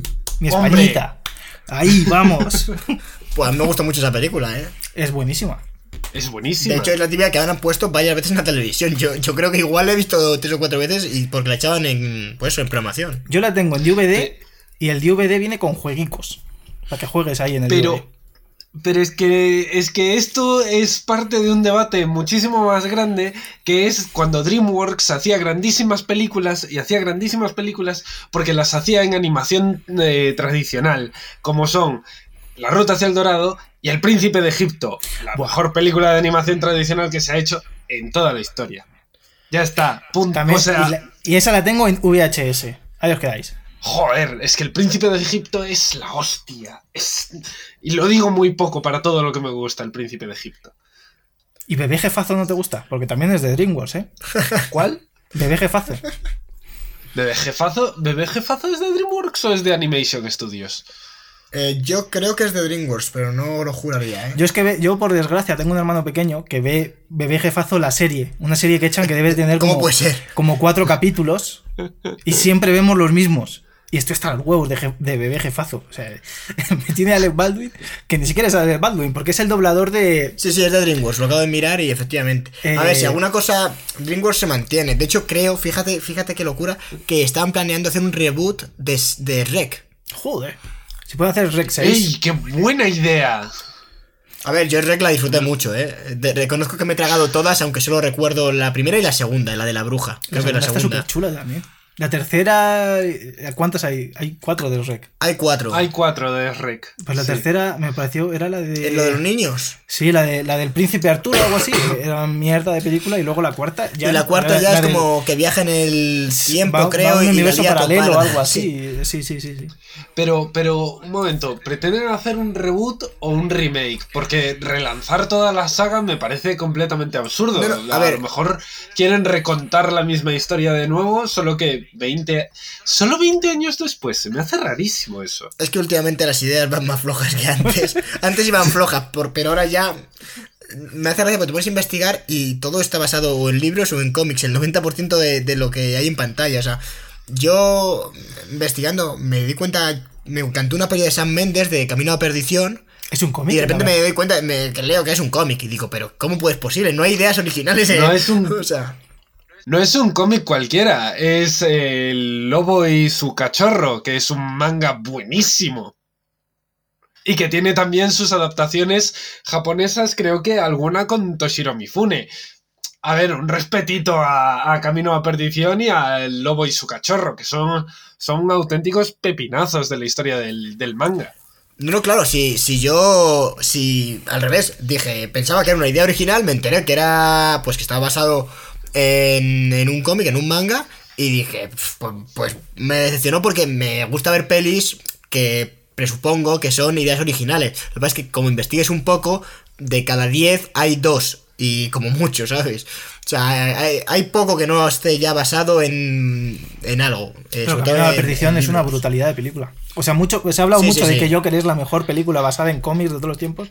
Y hay dos películas que a mí me gustan Ojo mucho. con Paul Newman, yo no sé si fue la última peli en la fue que la salió, última. ¿eh? Fue la- yo creo que sí. Y ojo qué papel hace. Y, y está espectacular. Pero Camino a la Perdición Y, una historia de es violencia espectacular, Es espectacular. son películas basadas en cómics, por ejemplo. Y son bastante mejores que Joker las dos. Hmm. Pues yo Pero no- pensaba. Yo no creo que, a ver, eh, eh, yo no creo que eh, hacer un remake o un reboot de películas disminuya la calidad de las, de las historias. Sobre todo porque creo que, creo que eh, buscar esa originalidad es tan extraño y al final siempre todo está basado en algo anterior. Eh, pienso, lo pienso mucho eh, eh, en, en Looper. ¿Os acordáis de una conversación? Es muy breve, pero a mí se me quedó muy marcada. En Looper hay una conversación en la que el personaje del jefe de la mafia le dice a Joseph Gordon-Levitt, ¿por qué rayos llevas esa, corbata? Y, el, y Joseph Gordon-Levitt le, Levitt le dice, porque me gusta, es clásica. Y, Jeff Daniels le dice, pero tú no sabes que esas corbatas las llevaba gente a principios de los 2000, porque las llevaba gente en los 40 y las llevaba gente antes que ellos, no estás haciendo nada nuevo. Sal y, no sé, mm, eh, eh, haz algo por ti mismo. Y al final le- lo que esa conversación te dice es, ni siquiera Looper es una película original. Eh, películas sobre viajes en el tiempo y gente que se encuentra con su doble del futuro, hay a cholón. Estoy intentando hacer mi propia versión lo más original que pueda, pero no creo que haya que buscar activamente esa originalidad, porque al final todo está basado en algo previo, que es algo de lo que hablo mucho en mi podcast Beta Readers, Beta Readers Pod 1, seguidlo en Twitter, por favor, gracias. Efectivamente, que que. Qué bien, es- qué bien hilado, macho. No, y además, además Ah. tienes, tienes toda la razón. Efectivamente, teníamos que haber in- introducido tu podcast al, al principio, pero bueno. eh, Y tu libro. Yo lo, yo, lo, Eh. yo lo he hecho como ahí, como easter egg en, en Twitter. Eh, mi libro Devoto del Hombre, que, bueno, a ver, eh, se publicó hace ya tres años, creo que cuatro, y que trata sobre el diablo en el cine en Estados Unidos del 68 al 2013. 2013. Sí, no, más de tres años se publicó. Eh, y eso, es que tengo la copia aquí al lado. Y, y eso, que también es lo mismo, la figura del diablo como adversario y por extensión como cualquier villano de cualquier historia, es más viejo que el cagar. Si al final tienes a dos bandos enfrentados, no estás haciendo nada original. Realmente. Y toda, y toda historia trata sobre dos fuerzas en constante oposición. Desde Toy Story hasta Adastra. Sí, sí, sí. Tienes que tienes razón que, ya está todo inventado. Que, sí, de hecho, no sé si lo comentamos en un podcast. Es más el estilo y la forma que, el contenido en sí. Tú, David, creo que dijiste en un podcast que, que como estabas estudiando guion y tal, que solo había como 32 como 32 premisas, ¿no? Algo así que era muy Sí, bueno, a ver, es, estas teorías que luego se estudian, a ver, son cosas que tampoco hay que coger... Eh, no, pero me pareció muy interesante. Que coger como... Como, ¿cómo decirlo? Que no está escrito en piedra. E, efectivamente, no está escrito en piedra. O sea, son teorías eh, para escribir guion para que te apoyes y vayas avanzando y no te y no se te vuelva loca la cabeza en, en el mar de preguntas que te surgen cuando te pones enfrente de, de un papel o de un ordenador a empezar a escribir, ¿no? Como herramientas para avanzar. Pero sí, efectivamente, no recuerdo ahora, pero como que todas las premisas que había ahora, que, de las películas que se han hecho, se había como una lista de 30 y algo, y es verdad que tú cogías eh, esa lista que eran premisas de una línea, eh, de héroe hace no sé qué, es que no recuerdo ahora alguna concreta, pero vamos, que estará en internet, no es un secreto de estado esto. Y, y que todas se resumían en eso, que al final pues cambiaban detalles de, bueno, pues la edad de este hombre, que si ahora, que si en realidad esta historia en lugar de ser una historia de A contra B va de su crecimiento personal sobre, sobre por la adolescencia, o sea, van cambiando detalles, pero lo que es la premisa en sí de la película, la idea en la que luego te basas para tomar decisiones y de todo, que no hay nada nuevo y que tú puedes estar pensando aquí y que no se te va a ocurrir nada, por lo menos nada dentro de los parámetros convencionales. Si alguien luego hace cine experimental en el que la historia no se basa en un conflicto, que al final es en lo que se basa pues todas las historias para causar, bueno, pues para atraer atención y demás, pues efectivamente puedes inventar nuevas premisas, por decirlo de alguna manera, pero según está concebido el cine ahora, ¿no? De un personaje, o bueno, o cuando se habla de personajes colectivos también se resume como si fuese un personaje, ¿vale? Eh, que, bueno, eh, su vida da un vuelco y, y por un desencadenante va sufriendo una serie de hechos que le hacen evolucionar y llegar a, pues a, a volver a conseguir. Es como si el personaje le ocurriera algo que, que, hace que su vida cambie, se tiene que enfrentar y evolucionar para adaptarse y el, y, acaba siendo una persona nueva, entre comillas, en un mundo nuevo. Y es como si volvieras al principio, ¿no? Una especie de círculo en el que sí que han cambiado cosas, pero todo ha evolucionado. A ver, esto es muy básico. Luego, efectivamente, hay pelis de, todos los géneros, pero es verdad que al final se basa mucho en eso, ¿sabes? En, en la mayoría de películas es una presentación de los personajes. Por ejemplo, Show aquí se lo salta porque son historias distintas y son relatos cortos. Pero aún así, eh, son relatos cortos en los que es igual. El, por ejemplo, por, tomar un ejemplo práctico. Este relato de, de Nielsen, eh, de la marea, cualquiera diría, bueno, pero ¿cuál es el inicio de la historia ahí y tal? No, ahí realmente es como si hubieran hecho un... O sea, te tienes que imaginar, entre comillas, una historia más larga, pero lo que te muestran a ti solamente es el conflicto. Pero realmente es un hombre que, eh, poniéndonos en la piel del, del amante, ¿vale? Que yo creo que se puede tomar como. Con el que más como el que más empatiza, sí, como el protagonista, entre comillas. Bueno, es que. O Nielsen, no había que verlo ahí. Pero bueno. Eh, poniéndonos en la piel de, de Nielsen mismamente, si me da igual. Es un hombre que estaba casado con un. que está casado con una mujer. Le ponen los cuernos. Eh, la manera que tiene de avanzar ahí es matan, es vengándose. Y eso, como es un acto malo, pues eh, acaba repercutiéndole con que le matan a él. Eh, se vengan ellos mismos, ellos de, de, él. Y ya está, y, y la historia es esa, que luego el cineasta decide no contarte todo eso y empieza la película con el hombre ya yendo directamente a casa del amante a matarlo. Pues puede ser. O sea, la historia puede no, no contenerlo todo, lo que te muestran en pantalla, pero eso surge de una historia mayor que corresponde a los cánones establecidos, la mayoría lo que digo, luego hay cine experimental y, todo esto es un recipiente que, que contiene los libros de guion, pero que se puede salir de él.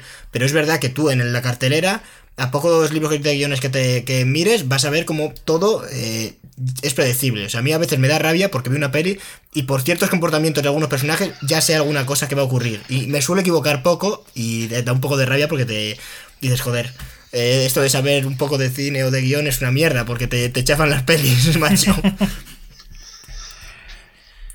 Por ejemplo, yo, yo, yo, sabía que iba. Bueno, sabía, no lo sabes porque hasta que no ocurre, pero sí que intuí que iba a palmar Iron Man en Endgame. Si no lo habéis visto ya, pues eh, lo siento. Eh, porque eh, que te muestren con su hija, que insistan en lo de el amor al principio, de su relación con su hija, su te quiero 5000 era o 3000 te quiero 3000, o sea, todo eso, al final, ¿cuál es la función? ¿Por qué te muestran? Porque en, un, en, una, en una película todo lo que te muestran tiene que tener alguna función, o es lo normal. No te muestran una escena porque sí, porque siempre una de las, de las reglas es como... Que Cada plano tiene que narrar. Claro, todo tiene que tener un porqué, no tienes que meter ahí. Puedes hacerlo, pero, pero vas a hacer que la peli pues sea más aburrida o el espectador diga, ¿por qué estoy viendo esto? Entonces, básicamente, ¿eso por qué está ahí? ¿Por, qué te muestran esas, esa escena? De hecho, pensé también que iba a morir, que iba a morir eh, Ojo de Halcón. Porque como también te muestran su relación con, con su hija y tal, Joder, pensé, está a punto de morir. Va a palmar. y realmente casi muere. Lo que pasa es que al final no muere él. Eh, eso me sorprendió, por ejemplo, la lección ahí. Pero lo de sí, pero los Iron Man... querían eso, ¿eh? O sea, la película estaba escrita para que fuese él el sacrificado. Claro, lo, comentaste tú, que la película estaba escrita para que él muriera. Y yo realmente es lo que pensaba más, porque si hubiera muerto Ojo de Halcón, a mí me habría dado más pena por el hecho de que le has visto con su hija y piensas, joder, ahora ya no va a volverlo a ver. Es un tío que al final está luchando para volver a ver a su familia y fracasa. Estás viendo como un hombre fracasa para un bien mayor y para que otra gente lo consiga, pero él se sacrifica en ese sentido. Y Iron Man hace lo mismo. Y realmente se ve venir. O sea, cuando ves que a un personaje te están encariñando mucho con él, puede que no palme. Pero puede que sí. es muy posible. Porque si quieren lo que quieren es sacarte a ti la lagrimita, tienes que hacerte amigo del personaje y después cargártelo. Y ahí, y vamos, en Iron Man me parece que lo hacen, vamos, de puta madre. Es, es, descarado, es, descarado, es, la película en la que más te dice la, en...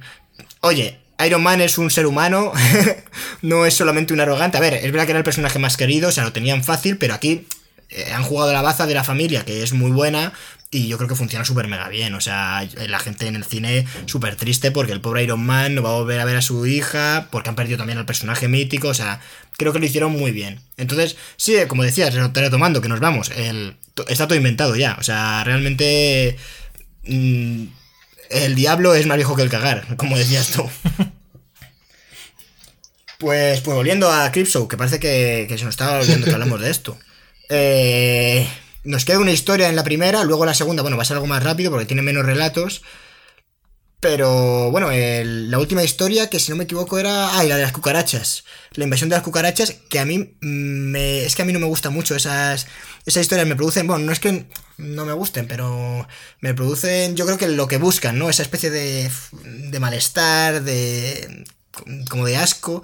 Y me parece que está muy bien. No sé si Tom Sabini se encargaría de, del tema de las cucarachas, pero está muy, muy bien hecho en esta... Me parece que a nivel de producción me, sorprendió. Ya he dicho antes que me recordaba como a Blade Runner, la habitación. Podía vivir Deckard ahí. Bueno, si la ponen en negro, porque en blanco igual no, pero, pero el rollo, el rollo que tenía minimalista me moló. No sé qué os parece esta última. A mí me gustó bastante porque me gustan mucho estas películas, este, todo este tipo de narraciones sostenidos sobre el mínimo número de actores en un único espacio que abordan mucho lo, lo que, que, como que van un poquito hacia lo teatral, ¿sabéis? Y, creo que esta, este último relato, que creo que quizás sea el más corto de todos, está muy bien actuado y está como muy bien plasmada la neurosis del personaje protagonista y que no es una neurosis constante que se pone a gritar todo el rato cada vez que ve una cucaracha, sino que también está otras mil cosas y se está encargando de otro, de otro montón de cosas. Y puedes ver cómo el mundo exterior todo el rato le da asco y todo el rato se está como limpiando las manos y tirando cosas a, una, a un aspirador automático y cosas por el estilo. Me, gustó sobre todo por eso, por ese...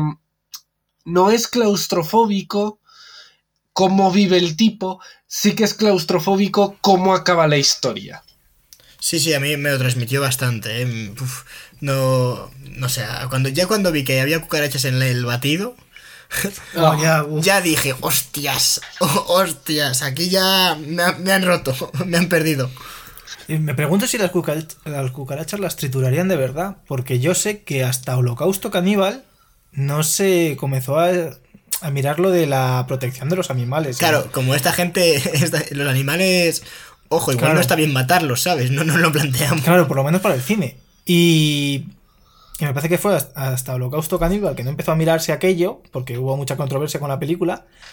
Pues no sé si. No sé de qué año es Holocausto Caníbal, pero. O sea, lo- triturarían de verdad esas cucarachas. O sea, esas, esas realmente asqueroso. A ver, es que yo también te digo, tú has dicho que son todas reales, yo imagino que habría algún truco o algo, porque la escena final en la que aparece la habitación llena hasta la mitad, casi, o sea, eso es una locura, eso cómo va a ser, es decir, ¿cómo, cómo han hecho eso? Sí, sí, pero- Hombre, David, las cucarachas no ya, son yo, yo que- no considero que las cucarachas cuenten como animales, ¿eh? No creo que, que aplastar... No es lo mismo aplastar dos millones de cucarachas que aplastar dos millones de linces ibéricos. Creo que... claro, Quiero sí. decir... No creo... Sí, hombre. No creo que les vaya claro. a pasar nada a la población mundial de cucarachas. Creo que se reponen al día sí, en un solo día toda esa cantidad de cucarachas que mates. Sí, o sea. A mí me. No sé, me dejó muy mal. O sea, acabó la, la película dejándome un malestar que dije, me cago en la leche.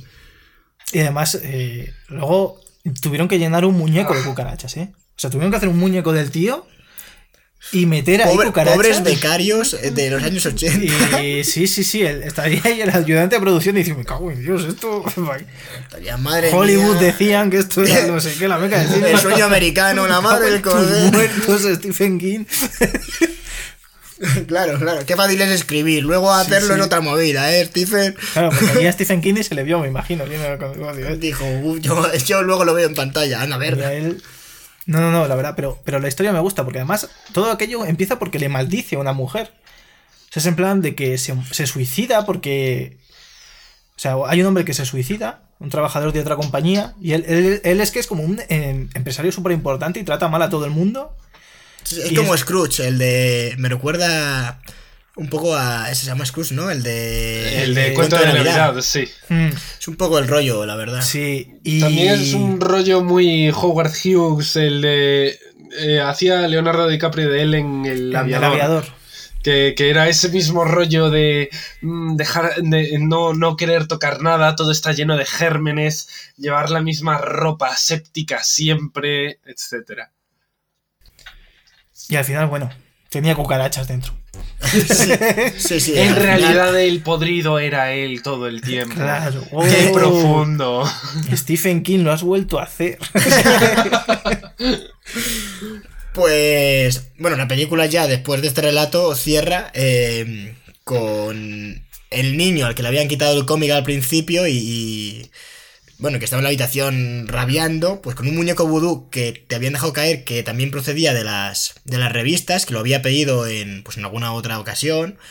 Y, y haciendo vudú eh, al padre, que estaba en, en la planta abajo, en el salón, diciendo, me duele la espalda, tal. Y el niño ahí, toma, a ver quién le quita la revista ahora, como vengándose en plan mal. De hecho, creo que acaba, eh, si no me equivoco, con un plano del niño, de, de la cara del niño como... Como vuelto un psicópata casi. Pero, pero mola, mola ese mal King, rollito, ¿eh? El niño, efectivamente, que es el hijo de Stephen King, lo recordamos porque yo no lo sabía, pero me. Pero joder, me. Me gustan estos detalles de. Pues la escribe Stephen King, encima está su hijo, pues también. Ahora está. Él, él es protagonista de, la se- de, de uno de los relatos. Y ya enlazando con Creepshow 2. No la dirige eh, George Romero. Romero. pero eh, la dirige el que era el director de fotografía de la primera. Que que es eh, Michael Gornick, que se me Que era- el nombre. que era amigo, es muy, y bueno, íntimo, era íntimo amigo de George Romero, y le dijo, venga, dirígela tú, venga. Pero el guion sigue sigue siendo de Stephen King y también está Romero por ahí. Eh, y bueno, está basado en, en historias pues de estas revistas que comentaba Christian, eh, Stephen- escritas por Stephen King, de DC Comics. Y bueno, tienes solo tres, pero no sabía cómo englobas, porque es que tiene también como una historia fuera de las historias, ¿no? Una historia... Sí, que es como de animación, a mí no me gusta. O sea, era como una historia de un niño que, que compra la revista Crip Show al principio. Que la está esperando súper ansioso. Sí, es como el único niño que la compra, además. Porque además le tira un paquete, dice, venga, voy a comprar una y le tira un paquete como donde hay 80. o sea, le coge y le tira y dice, vete a tu casa, niño. Y el niño luego va a comprar porque es como yo, cuando voy a, correos a, por, a recoger paquetes, como muy ansioso, porque yo suelo pedir, me traen legos. Y, y el niño no, al niño le han traído semillas de, de una planta carnívora. Y luego le, y de camino a su casa le pillan unos matones que le quieren pegar por algún motivo.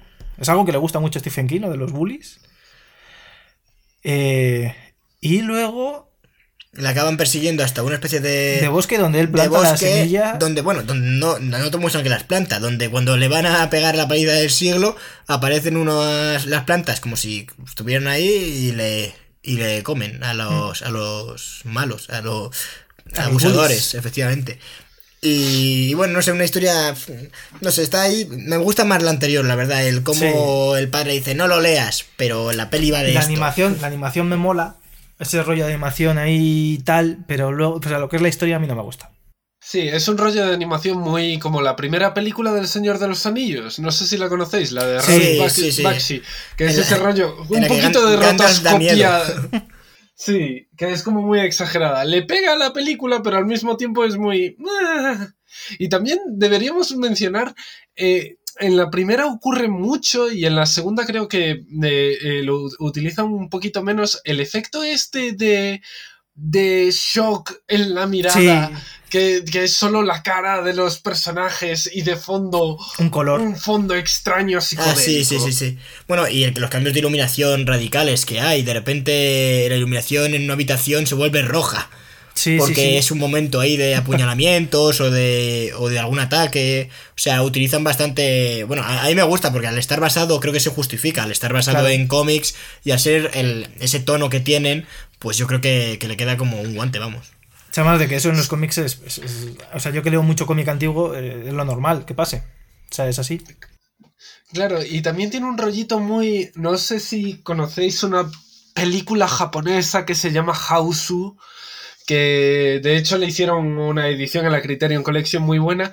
Que es una película de terror de los 70 japonesa que aprovecha todo este tipo de efectos visuales, pero que los lleva hasta el extremo, y hay unas manos fantasmales tocando un piano, y es, es, muy guay, y es como lo que se hace en Creepshow de cambiar la iluminación y de estos fondos psicodélicos, pero llevado hasta el extremo. Y, queda muy guay, es muy interesante sobre todo dentro de una película de terror.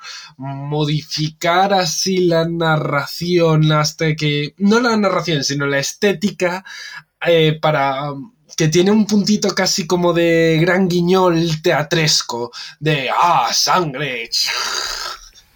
Sí, que realmente, bueno, no, la hemos visto esta peli, aunque la apunto, porque viéndolo aquí, joder, eh, no lo conocía y, se resulta sorprendente, ¿eh? Es un pepinazo, Hausu. Pues sí, esta, esta estética que, tiene a mí me gusta, ¿eh? Cómo, lo transmite. Y bueno, a mí la animación que comentabais, pues a mí no me disgusta la animación, ¿eh? Me parece que, encaja muy bien con, el relato, la verdad. A mí me recordó un disco de Offspring, eh, no sé si conocéis al grupo. Sí, es muy mítico. Sí, la, conocí, lo conocí en el 99, sí. O sea, y, de hecho sacaron, pues por esa época sacaron un disco donde hay un niño en un columpio, y es, muy rollo Crip Show además, muy rollo de portada de esto, donde está un niño en un columpio y por detrás hay unos tentáculos, como que le van a coger. De hecho, la contraportada es el columpio lleno de sangre y solo hay un zapato del niño y un chaco de sangre. Y mola, sí, sí que podría ser perfectamente el inicio de, de Crip Show, vaya. o sea, una portada de Crip Show es una revista de Crip Show sería así. Está, bastante guay. Pues bueno, esta, esta segunda entrega de, que ya tenía un presupuesto me sorprende que sea mucho menor. Bueno, claro, a lo mejor no dirigirla a Romero, a lo mejor lo hicieron más, vieron que no iba a tener tanto tirón, porque la primera sí que funcionó muy bien. Ah, bueno, es que hay una cosa que comentar, que Crip Show la hicieron Stephen King y George A. Romero porque ellos querían hacer eh, Apocalipsis otro libro de Stephen King, querían adaptar otro libro de Stephen King y se les pasaba de presupuesto y cancelaron el proyecto. Entonces, eh, como se habían conocido y se llevaban bien, dijeron, vamos a hacer Creep Show. Y de ahí, con lo que ganemos, hacemos Apocalipsis. Pero no ganaron. Pero no sí que hay una adaptación de Apocalipsis. Ah, no, hay una adaptación de Apocalipsis, pero en el 94. Que también, que Sí, que es también serie, curiosamente, sale Ed Harris. Está todo conectado. A lo mejor el Harris estaba para Apocalipsis la otra y le dijeron, mira, ya tira para acá. Pues lo que comentas es que esta realmente tiene un presupuesto mucho menor. O sea, son 3 millones y medio, que la otra eran creo que unos 8. Y bueno, a ver, a mí me gustó menos que la, que la primera. Y eso que una de las historias, la segunda, la de la balsa, se grabó para la primera película, eh, pero no entraba. Mm, Ya era muy larga, de hecho esta es mucho más corta, esta última segunda película. La primera dura unas dos horas y esta Ah, dura una hora y veinte me parece. Sí, 80 minutillos. Y, y la otra, como ya duraba dos horas, pues dijeron, mira, esta no la dejamos en la recámara para, para luego. Y bueno, a mí me, me gustó bastante. Del 87, son tres historias. Mm, No sé qué, qué os pareció la, la peli. Bueno, podemos empezar comentando. La primera historia era la de. Pues la segunda era la de la balsa y la primera. Era del indio. La del indio, es verdad. Y luego la última es la del autoestopista. Pues la de. La, ¿Qué os parece la historia del indio? Empieza tú, Andrés. Rara, extraña, no lo sé, es muy... Eh, no sé, no me dijo nada excepto, creo que fuiste tú, Chris, en, en, en, en Twitter que comentaste que el que hace de indio es el, eh, uno de los actores de Mindhunter. Ah, sí, sí, sí, es eh, efectivamente, que a mí me, me flipa y de hecho es lo que más me gusta de esta segunda parte. Es Holt Mac McLany o algo así se llama, sí. Sí, es uno de los detectives de Mindhunter, de los detectives protagonistas. Yo no tengo ni puta idea de lo que estáis hablando. Así que sería David el que lo dijo. Yo creo que no lo dije mucho, pero, pero sí, sí, sí que sé quién, quién dices, que a mí me gusta mucho ese actor, la verdad. Y me sorprendió verle haciendo eso, que en comparación con Mindhunter no tiene nada que ver. Sí, y no sé, me pareció, no lo sé, aparte de que me parece que es una historia que tiene problemas en cuanto a representación de, de indios americanos, eh, no sé, no me convenció mucho. A, a mí me pareció raro cómo estaba, cómo estaba editada. Realmente, la parte. Es que, de hecho, le tuve que dar para. O sea, rebobinar la peli porque no entendía muy bien. Digo, igual. Igual, no sé, se me ha. Ha habido aquí un fallo raro. Porque. En la parte. La parte en la que. eh, pasan, están ya los. El hijo del indio, el hijo este malvado. Eh, bueno, el hijo, que, que yo supongo que es su hijo, pero, pero un hombre ahí, el, el que hace de indio malo, eh, que hablábamos de... Es, es uno de la tribu de los indios, pero no es hijo. o sea, a ver, Bueno, es no. hijo de alguien, pero es el sobrino del jefe. Pues que es como el malo de, de la historia, que le está chantajeando al otro y le está robando en su tienda, pues cuando ya eh, se calienta la cosa y les dispara, me parece que está como mal editado. O sea, es como rarísimo, están así... Cambia de tono de una forma radical, como si faltaran planos, como si se hubiera cortado ahí raro, no sé. Yo creo que hay algún fallo, o en la versión, no sé, en la copia que tenía yo, pero me pareció muy extraño. Y, y me pasa alguna vez más en la peli, en que, que de repente están hablando y, y de repente te meten un plano del tío disparando, con fallos en la continuidad, con fallos en el récord gravísimos, no sé, que yo decía, pero esto, ¿qué, qué está pasando? Y la historia en sí, Sí. No, no llego a pillarla. Sí, sobre todo porque yo creo que hay un fallo en el sentido de que los disparos sí que dispara, pero no hay heridas en los personajes a los que dispara. En plan, eh, eh, el personaje dispara una escopeta recortada que debe hacer un agujero, sobre todo a quemarropa, y no deja heridas, y no hay, no hay flash de la explosión, no hay nada excepto el sonido. Es un poquito disparos de... que es algo que yo siempre le echaré en cara a Christopher Nolan, que no sabe, nunca ha tenido ni Iba- fija iba idea de rodar un eso, tiroteo. digo, digo, no, es como en las películas de Christopher Nolan donde tampoco hay sangre nunca por heridas de bala. No hay, no hay ni sangre por heridas de bala, ni hay disparos, y en esta no hay. No hay la fisicidad de un disparo que es el retroceso de a la lo mejor era una escopeta de, o de el- fogueo estamos aquí hablando y, es en Y plan, si- el, y el si hombre muerto. estaba no los- la, la pobre mujer y el otro es le- les mata del susto porque son ancianos y es como Bueno, ¡pum! tiene ya está aquí cara la de guerra susto ¿no? mientras se mueren. Tiene sentido. Y es raro, porque aquí habría quedado muy bien lo típico de un montón de sangre, no sé, Sí. un- una escabechina del 15. Pero, pero no, no es verdad, me parece raro. Ese momento me sacó bastante de, de la película, la verdad. yo ni me di cuenta o sea estaba metidísimo en la película ahí con sus subtítulos y sus tal y dije joder se lo ha cargado. A, a mí me dio mucha pena porque esa pobre gente no se merecía morir. Me, gusta, me gusta cómo la mujer al principio piensa que eh, los indios son unos aprovechados y después eh, cambia su discurso y dice, le estaba diciendo a mi marido que era demasiado bueno y que dejaba demasiadas cosas, pero veo que, conf- que confía en la gente adecuada. O sea, me, me hace mucha gracia ese, ese girito, como, ojo, que, que los que lo- indios son gente con mucho honor. Pero para que luego digas que no hay evolución en los personajes de Crimson David. Sí, bueno, pero hay una evolución ah, en base al diálogo más clara que... De hecho, es que lo que he dicho se dice literalmente en la Sí, película. sí, es sí, es un audiolibro. O sea, Te lo da más caíto. a mí me, me gusta más la segunda. Si quieres pasar una creo que es más interesante, la de la balsa. Bueno, hay que decir que a mí me, da- me- ya me da miedo que un objeto inanimado con forma de persona se mueva solo y mate. Porque ya, ya, ya da bastante mal rollo que se mueva solo Chucky, ¿no? Pero que mate encima. Eso ya es. A mí, a mí me da cosa. A mí no me dio nada de cosa. De, creo que es el, el monstruo que menos impresión me da de todas las películas. De hecho, a mí me funciona mejor la de la, de la balsa, que es como una especie de, Pero ¿y si de un- petróleo y si- ahí y si- chungo. ¿Y si en vez de un soldado de, de madera, o sea, un indio de madera, hubiese sido un demogorgon de madera? Si sustituimos pues todos los bichos por demogorgons, Cristian. A mí me- parece que está súper bien, súper bien hecho el demogorgon. Y no me he visto Stranger Things. Un Demogorgon de Lego a tamaño real que te persigue. Uf, ojo, eh. Mm, mira, eso. Y va, de- Ojo. y va descalzo. Te- y va dejando un rostro de legos. Eso. Eso hay que tener cuidado, ¿eh? Pues bueno, vamos a pasar a, a la balsa. Que yo diría, fíjate que esta es, es de mis favoritas. Para mí es mi favorita de las dos pelis. Es que está, está real. A mí lo que me gusta de esta. No sé, es, es el. El monstruo en sí. Es que el hecho de que sea. Cuando ves la sombra, yo me esperaba que ahí va, había algo debajo, lo típico. Va a surgir ahora, un- yo qué sé, un monstruo submarino o alguna mierda así. Pero no, no. La mancha en sí es el monstruo, es, ¿sabes? es como una historia hecha por, eh, la, por Greta, Greta Thunberg, o cómo se llama la niña esta Sí. ecologista, la de que tiene 16 Sí. años. Es como muy ese rollo, esta peli la podría haber escrito ella, este trozo. En plan, ¿veis? ¿Veis cómo si contamináis vais a morir, hijos de puta? Pues a, a reciclar. Sí, se podía mí- ese rollo.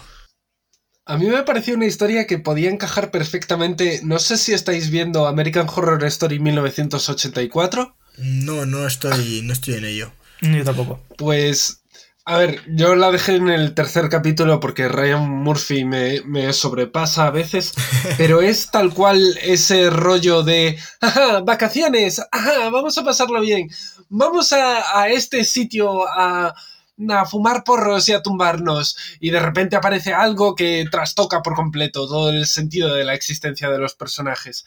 Y, y- y me pareció una peli interesante y también pensando en, en el, en el, en el momento este sexual súper turbio que hay, pensé mucho en Cabin Fever. Es- Porque hay una escena muy, muy parecida en Cabin Fever.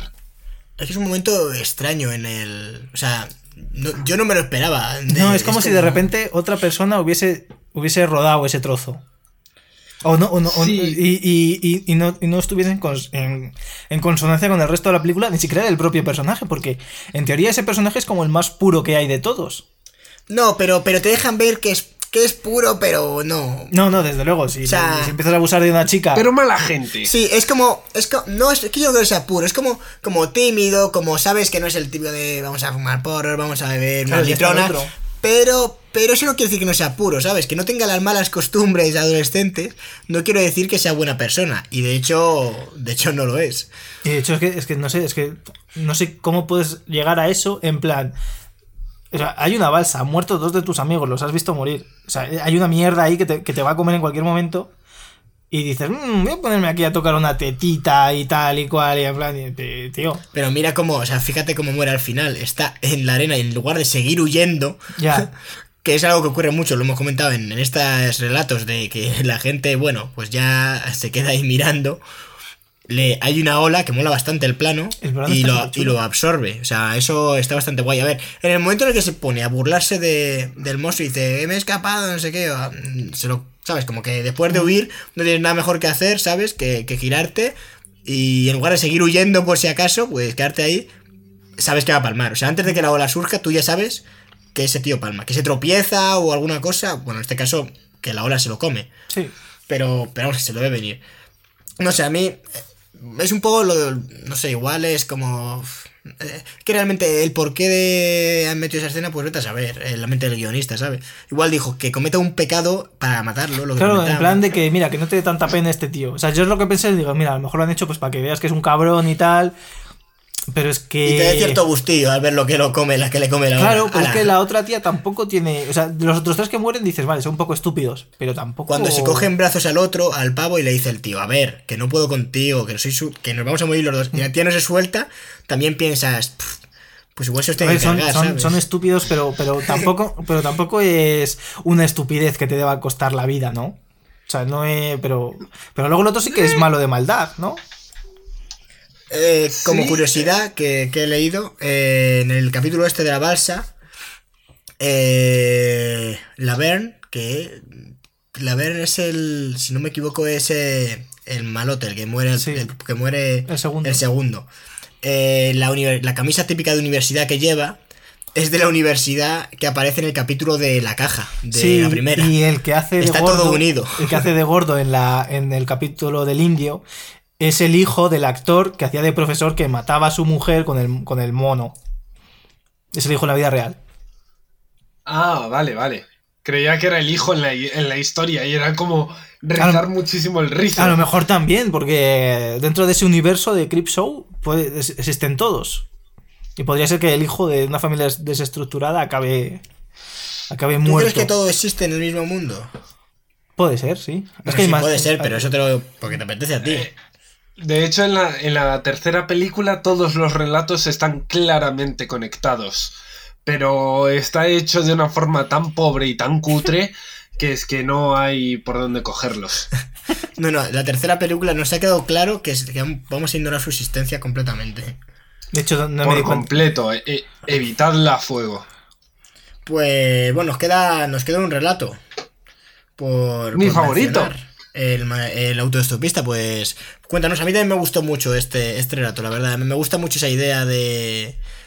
No sé, me, me recordó en concepto un poco a, a Death Proof. A la parte de Tarantino en la que... Bueno, aparte de Tarantino, sí, la, a la... Sí, la parte de Tarantino desde el minuto uno hasta que acaba. No, no, no, no, la parte, la parte final en la que llevan al tío como en el capón, o me estoy liando, no, no. No, es- llevan a una Te tía el estás liando, te estás liando. ¿Con quién muchísimo. llevamos? A ver. Llevan a la rubia. A la, la rubia la llevan en el capó. Ah, es verdad, y van contra el tío. Sí. Es Van verdad. contra Kurt Russell, no llevan. Kurt Kurt Russell no Russell. es el bueno en ningún momento en esa Claro. peli. No, no, claro, no, no, efectivamente, es, el- es un cabrón asesino. Sí, sí, sí, pero. No sé por qué me, me sugirió, pero sí me, me moló, me moló el autostopista a mí también. Que, bueno, a mí, a mí me gustó porque, porque, bueno, la historia básicamente trata sobre una mujer que después de acostarse con un prostituto está viajando de vuelta a su casa con su marido y llega tarde y está todo el rato pensando qué excusa le voy a poner a mi marido, cómo se lo voy a explicar, ba. se despista en cierto momento y sin querer atropella a un autoestopista. Se da a la fuga y justo detrás llega el coche del que después se desvela que es su marido, eh, que para, ayuda al autoestopista, para también un camión del que se baja Stephen King y dice, eh, ¿qué ha ocurrido? Tal, y empiezan a, a atender al autoestopista. Y mientras la mujer continúa su viaje, planteándose eso, lo que os decía hace un rato. Eh, podré vivir con esto, esto ha sido terrible, siempre puedo entregarme, tal, no sé qué, y de repente vuelve a ver al mismo autoestopista. Y el corto se convierte en una persecución en la que el autoestopista persigue a la mujer, eh, eh, la asedia, a pesar de que ella va mm, fosteada eh, hacia su casa, pero el autoestopista la persigue y al final del relato la mata en el garaje de su propia casa. Y me gustó mucho, me gusta mucho porque creo que es el relato, es... A Stephen King le gustan mucho los autoestopistas. Que yo recuerde hay dos relatos suyos que es, tratan más o menos sobre lo mismo, sobre todo sobre coches. O sea, a Stephen King le gustan muchísimo los coches y narrar historias dentro de coches, pero tiene un relato que se llama Montado en la bala, que es un relato muy bueno suyo sobre un tipo que recoge a un autoestopista que, y el autoestopista le dice, yo soy la muerte y vengo a darte una y vengo a hacerte elegir. ¿Quién quieres que muera? ¿Tu madre o tú? Y el tío se queda como, ¿qué? Y entonces es un tira y afloja entre los dos. Y tiene otro, un relato más que es sobre un conductor que tiene un cuadro en el que sale su propio, en el que sale un coche que le persigue. Y es muy raro. Y me gustan mucho estos relatos de Stephen King porque se le da muy bien describir, pues eso, eh, no, no te describe simplemente un peyot, te dice este era el coche de José Luis. El coche de José Luis tenía estas características y además tenía el aire acondicionado roto, la radio era estupenda, tal. Y, puede que sea mi favorito, pues eso, por lo que os contaba antes, por cómo mezcla el drama y la. y la. y, el susto, la angustia de la propia actriz, que lo hace muy, muy bien. Y, eso, que el, que el cadáver es, es asqueroso, realmente. Es que sí que es un poco, yo creo, el más redondo, tal vez, ¿no? El que luego, el hecho de que eh, el hombre que se para a ayudarle sea su marido y luego al final del relato llegue a la casa y la mujer diga que no hay nadie y luego llega el marido, o sea, no sé, como que que ahí sí que está todo más más pulido tal vez en este Escrito muy Shyamalan. Shyamalan podía haber. Pues sí que le veo yo a Shyamalan haciendo una de o así guay, la verdad. No sé. ¿No he hecho ya algo de relatos cortos de terror? Creo que hizo una Wayward Pines, que era una serie de Shyamalan que tenía un rollito Twin Peaks Stephen King, pero muy cutre. Que en un principio era una serie de varias temporadas, pero la dejaron en la primera. todo le sale mal al pobre hombre. Hombre, no, hombre, todo no le sale mal. Pues. Hombre, no, no, no todo le sale mal. Pero. Muchas cosas las hace mal él. pues. Tenía razón, en, todo caso. Hemos dado un repaso así, más o menos. Bueno, yo creo que la gente se puede hacer una idea. Y, en este Halloween que, que, estaremos rondando, pues les animamos a ver Show. La verdad es que está bastante bien. Eh, no sé si tenéis algo más que añadir. Podemos hablar ya de la boda de Jennifer Lawrence. No, no podemos hablar más de, de, Jennifer Lawrence porque... Podemos hablar, de, podemos hablar de que Vigo Mortensen hoy cumple 61 años. 61 tacazos. 61 años ya. 61 años a día de hoy real o a día de hoy emitimos podcast. A día de hoy 20 del 10. A día de hoy 20 del 10. En realidad, queridos oyentes, hoy es 1 de noviembre. Claro, depende de, depende de quién sea. Es que Jennifer Lawrence se casó hace o sea que Vigo, Vigo Mortensen es, eh, nos tiene aquí para lo que quiera, es la hostia. A mí me parece, en Capitán Fantastic me flipó, en Green Book te lo comes, o sea... Eh, además habla español, o sea que lo podemos invitar perfectamente porque él habla, perfectamente español. No habla cualquier español, habla, eh, habla argentino, porque él es argentino. Ah, eso es el único pequeño cabo que hay que, hay que mirar en Vigo Mortensen, pero por todo lo demás es perfecto. No, hombre, no. A, tope con Argentina. Es que Cristian cada, cada podcast odia un lugar, intenta, intenta tachar de la lista oyentes, porque como nos sobran, ¿verdad, Chris? Pues... No, pues además en Argentina sí que nos escuchan, que es lo malo. Que, es lo peor. que ahora hay gente que, que, está diciendo, joder, pues me siento ofendido. Bueno, no iba a hacer acento argentino, pero no. Pusieron un, pusieron un comentario al respecto de eso. Pusieron porque no sé qué dijiste en el anterior podcast. ¿A quién hay que pegar? A ver. Algo, algo malo dijiste de Argentina. Y, lo mencionaba entre comillas, ¿sabes? Para que quede escrito, para que no se nos olvide. Seguramente fue para que a alguien, alguien le gustó. O sea, Argentina no es un país. A, a- a nadie le cae. O sea, no es un país. Iba a decir. No, no que no sea un país, es un país, obviamente reconocido su- sus historias, ¿no? Menos por Cristian. Pero, no, yo también reconozco que es un país. Pero no está entre mis 160 países favoritos, ¿vale?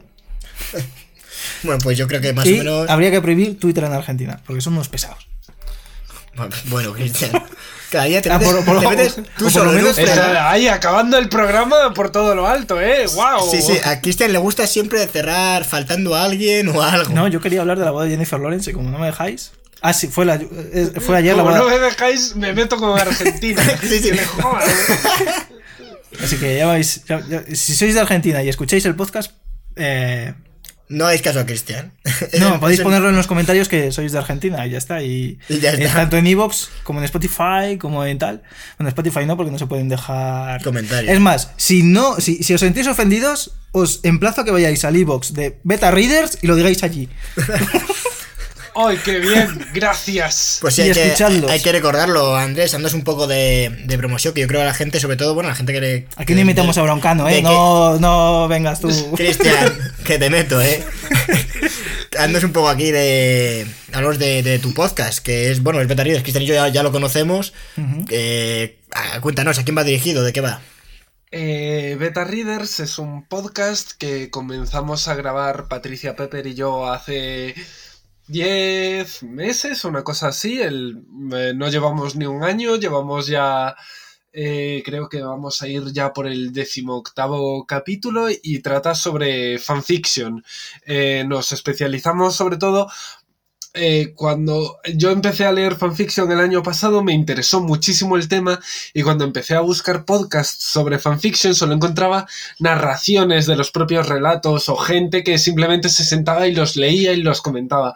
Lo que nos interesa a Patricia y a mí es ver más la perspectiva sociológica del propio fanfiction porque es una forma de literatura muy implicada en lo social y en el colectivo LGTB y que es realmente algo que nos gusta mucho y que nos llama mucho la atención. Eh, mm, tenemos nuestro Twitter, BetaReadersPod1, eh, estamos en iBox, también en Spotify. Y bueno, y lo presento yo con Patricia, yo que en Twitter soy arroba cuáquero y Patricia que en Twitter es arroba party barra baja porter.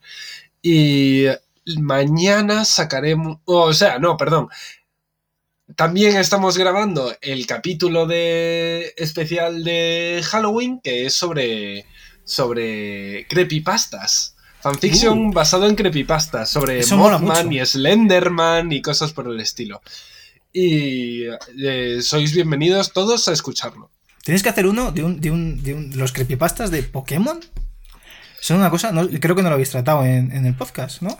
Hemos tratado Pokémon. De hecho, Pokémon lo tratamos cuando vino Marta Trivi al programa. eh, la invitamos e hicimos un especial fanfiction de Pokémon contra fanfiction de Digimon. Ojo, Y- eh. Ojo, la y gané lucha. yo. Y y ganaste gané tú. yo- Gané yo porque encontré fanfiction de Pokémon mezclado con orgullo y prejuicio. Oh, ojo, Claro. eh. Mola, mola bastante el mundo del fanfiction porque te permite tratar todos estos temas sociales que son súper interesantes y al mismo tiempo es absolutamente estúpido a veces. Y, y nos permite equilibrar mucho la comedia con hablar de, uy, pues está muy mal que en televisión no dejen vivir a, las a las mujeres lesbianas. Eso está muy feo. Pero en el fanfiction sí que viven siempre. Cosas por el estilo. Pues. Los creepypastas de Pokémon dan mucho miedo. La verdad es que nos interesa bastante. in- Invitamos a la gente a que, además, creo que se complementa bastante, en, eh, sobre todo el día de, de Halloween, a, a ver ahí que, que pueden sacar de los creepypasta, efectivamente. Además, es un tema, joder, que, que da para bastante. Pues, Son las leyendas urbanas modernas. efectivamente, sí. Sí. sí, sí, Serán. Bueno, de hecho, se han hecho alguna peli de eso, sé que se basa en Slenderman, efectivamente. ejemplo, sí, bastantes. Pues bueno, eh, recuérdales tú, Cristian, un poco qué te lleva las redes sociales o eso nos cuentas. Que No, nos lleva a otro. rápi- rápidamente, de dónde nos pueden seguir a nosotros, a Cinecosas. Nos pueden seguir en Instagram, que es arroba cinecosas. En Twitter es arroba cinecosas guion bajo. Y en Spotify estamos buscando cinecosas. En Evox estamos ahí, que somos el podcast 3000 de España. O sea, estamos petándolo. O sea, ahí como hemos pasado del 24.000 al 3000. Y. Nos queda un camino todavía para ser el número uno. Bueno, en Spotify estamos un poco en todas partes. La gente creo que nos puede encontrar en Google Podcast, que no sé si alguien lo utiliza o, o Si, si, buscáis. Tiene Cosas en, en Google, os salen los podcasts directamente de Google Podcast, por si queréis escucharlos ahí. Así que, bueno. Ah, y eh, estamos en YouTube también. Claro, se los efectivamente, pa- hay que me curro La, la- miniatura. la- la miniatura. Pues como siempre, a todos los valientes que han llegado hasta aquí, que este podcast ya llevaremos unas dos horitas, eh, agradecerles que, que estén ahí. Y Andrés, muchísimas gracias por, por acompañarnos y por ilustrarnos. Ha quedado claro que, que, madre mía, eh, tu nivel de cultura nos, nos inunda Cristian y a mí. No sobrepasa. Es, sí. es- es la vejez, más sabe el diablo por viejo que por diablo. Ah, bueno, espérate. ¿Dónde podemos comprar tu, tu libro, Andrés? Eh, mi libro lo podéis encargar a librerías. eh, tuvo una tirada bastante pequeña, pero todavía quedan ejemplares. Encargadlo en vuestra librería de confianza y si no, lo tenéis en la casa del libro. También está en Amazon, pero no encarguéis por Amazon, que os bajáis al pequeño comerciante. Pues, pues ya sabéis, el título era... Guapo. El y título habla. era Devoto del, del, Del hombre. Devoto del hombre, un análisis del diablo de 1968 al 2013. Vale, perfecto. Pues repito, muchísimas gracias Andrés por, por estar ahí. Te seguimos escuchando en Beta Readers. Gracias, y yo a vosotros aquí. Oh, muchísimas gracias, Andrés. Cristian. Debes de ser de uno de nuestros dos oyentes. Gracias, gracias por acompañarme como siempre, Chris. Nada, un placer a ti en esta spooky noche. Porque ya es de noche y. Se nos ha hecho de noche grabando el podcast. Y, y bueno, a gente, ya nos vemos en la próxima. Muchísimas gracias, ¿eh? Hasta otra. Adiós. Chao.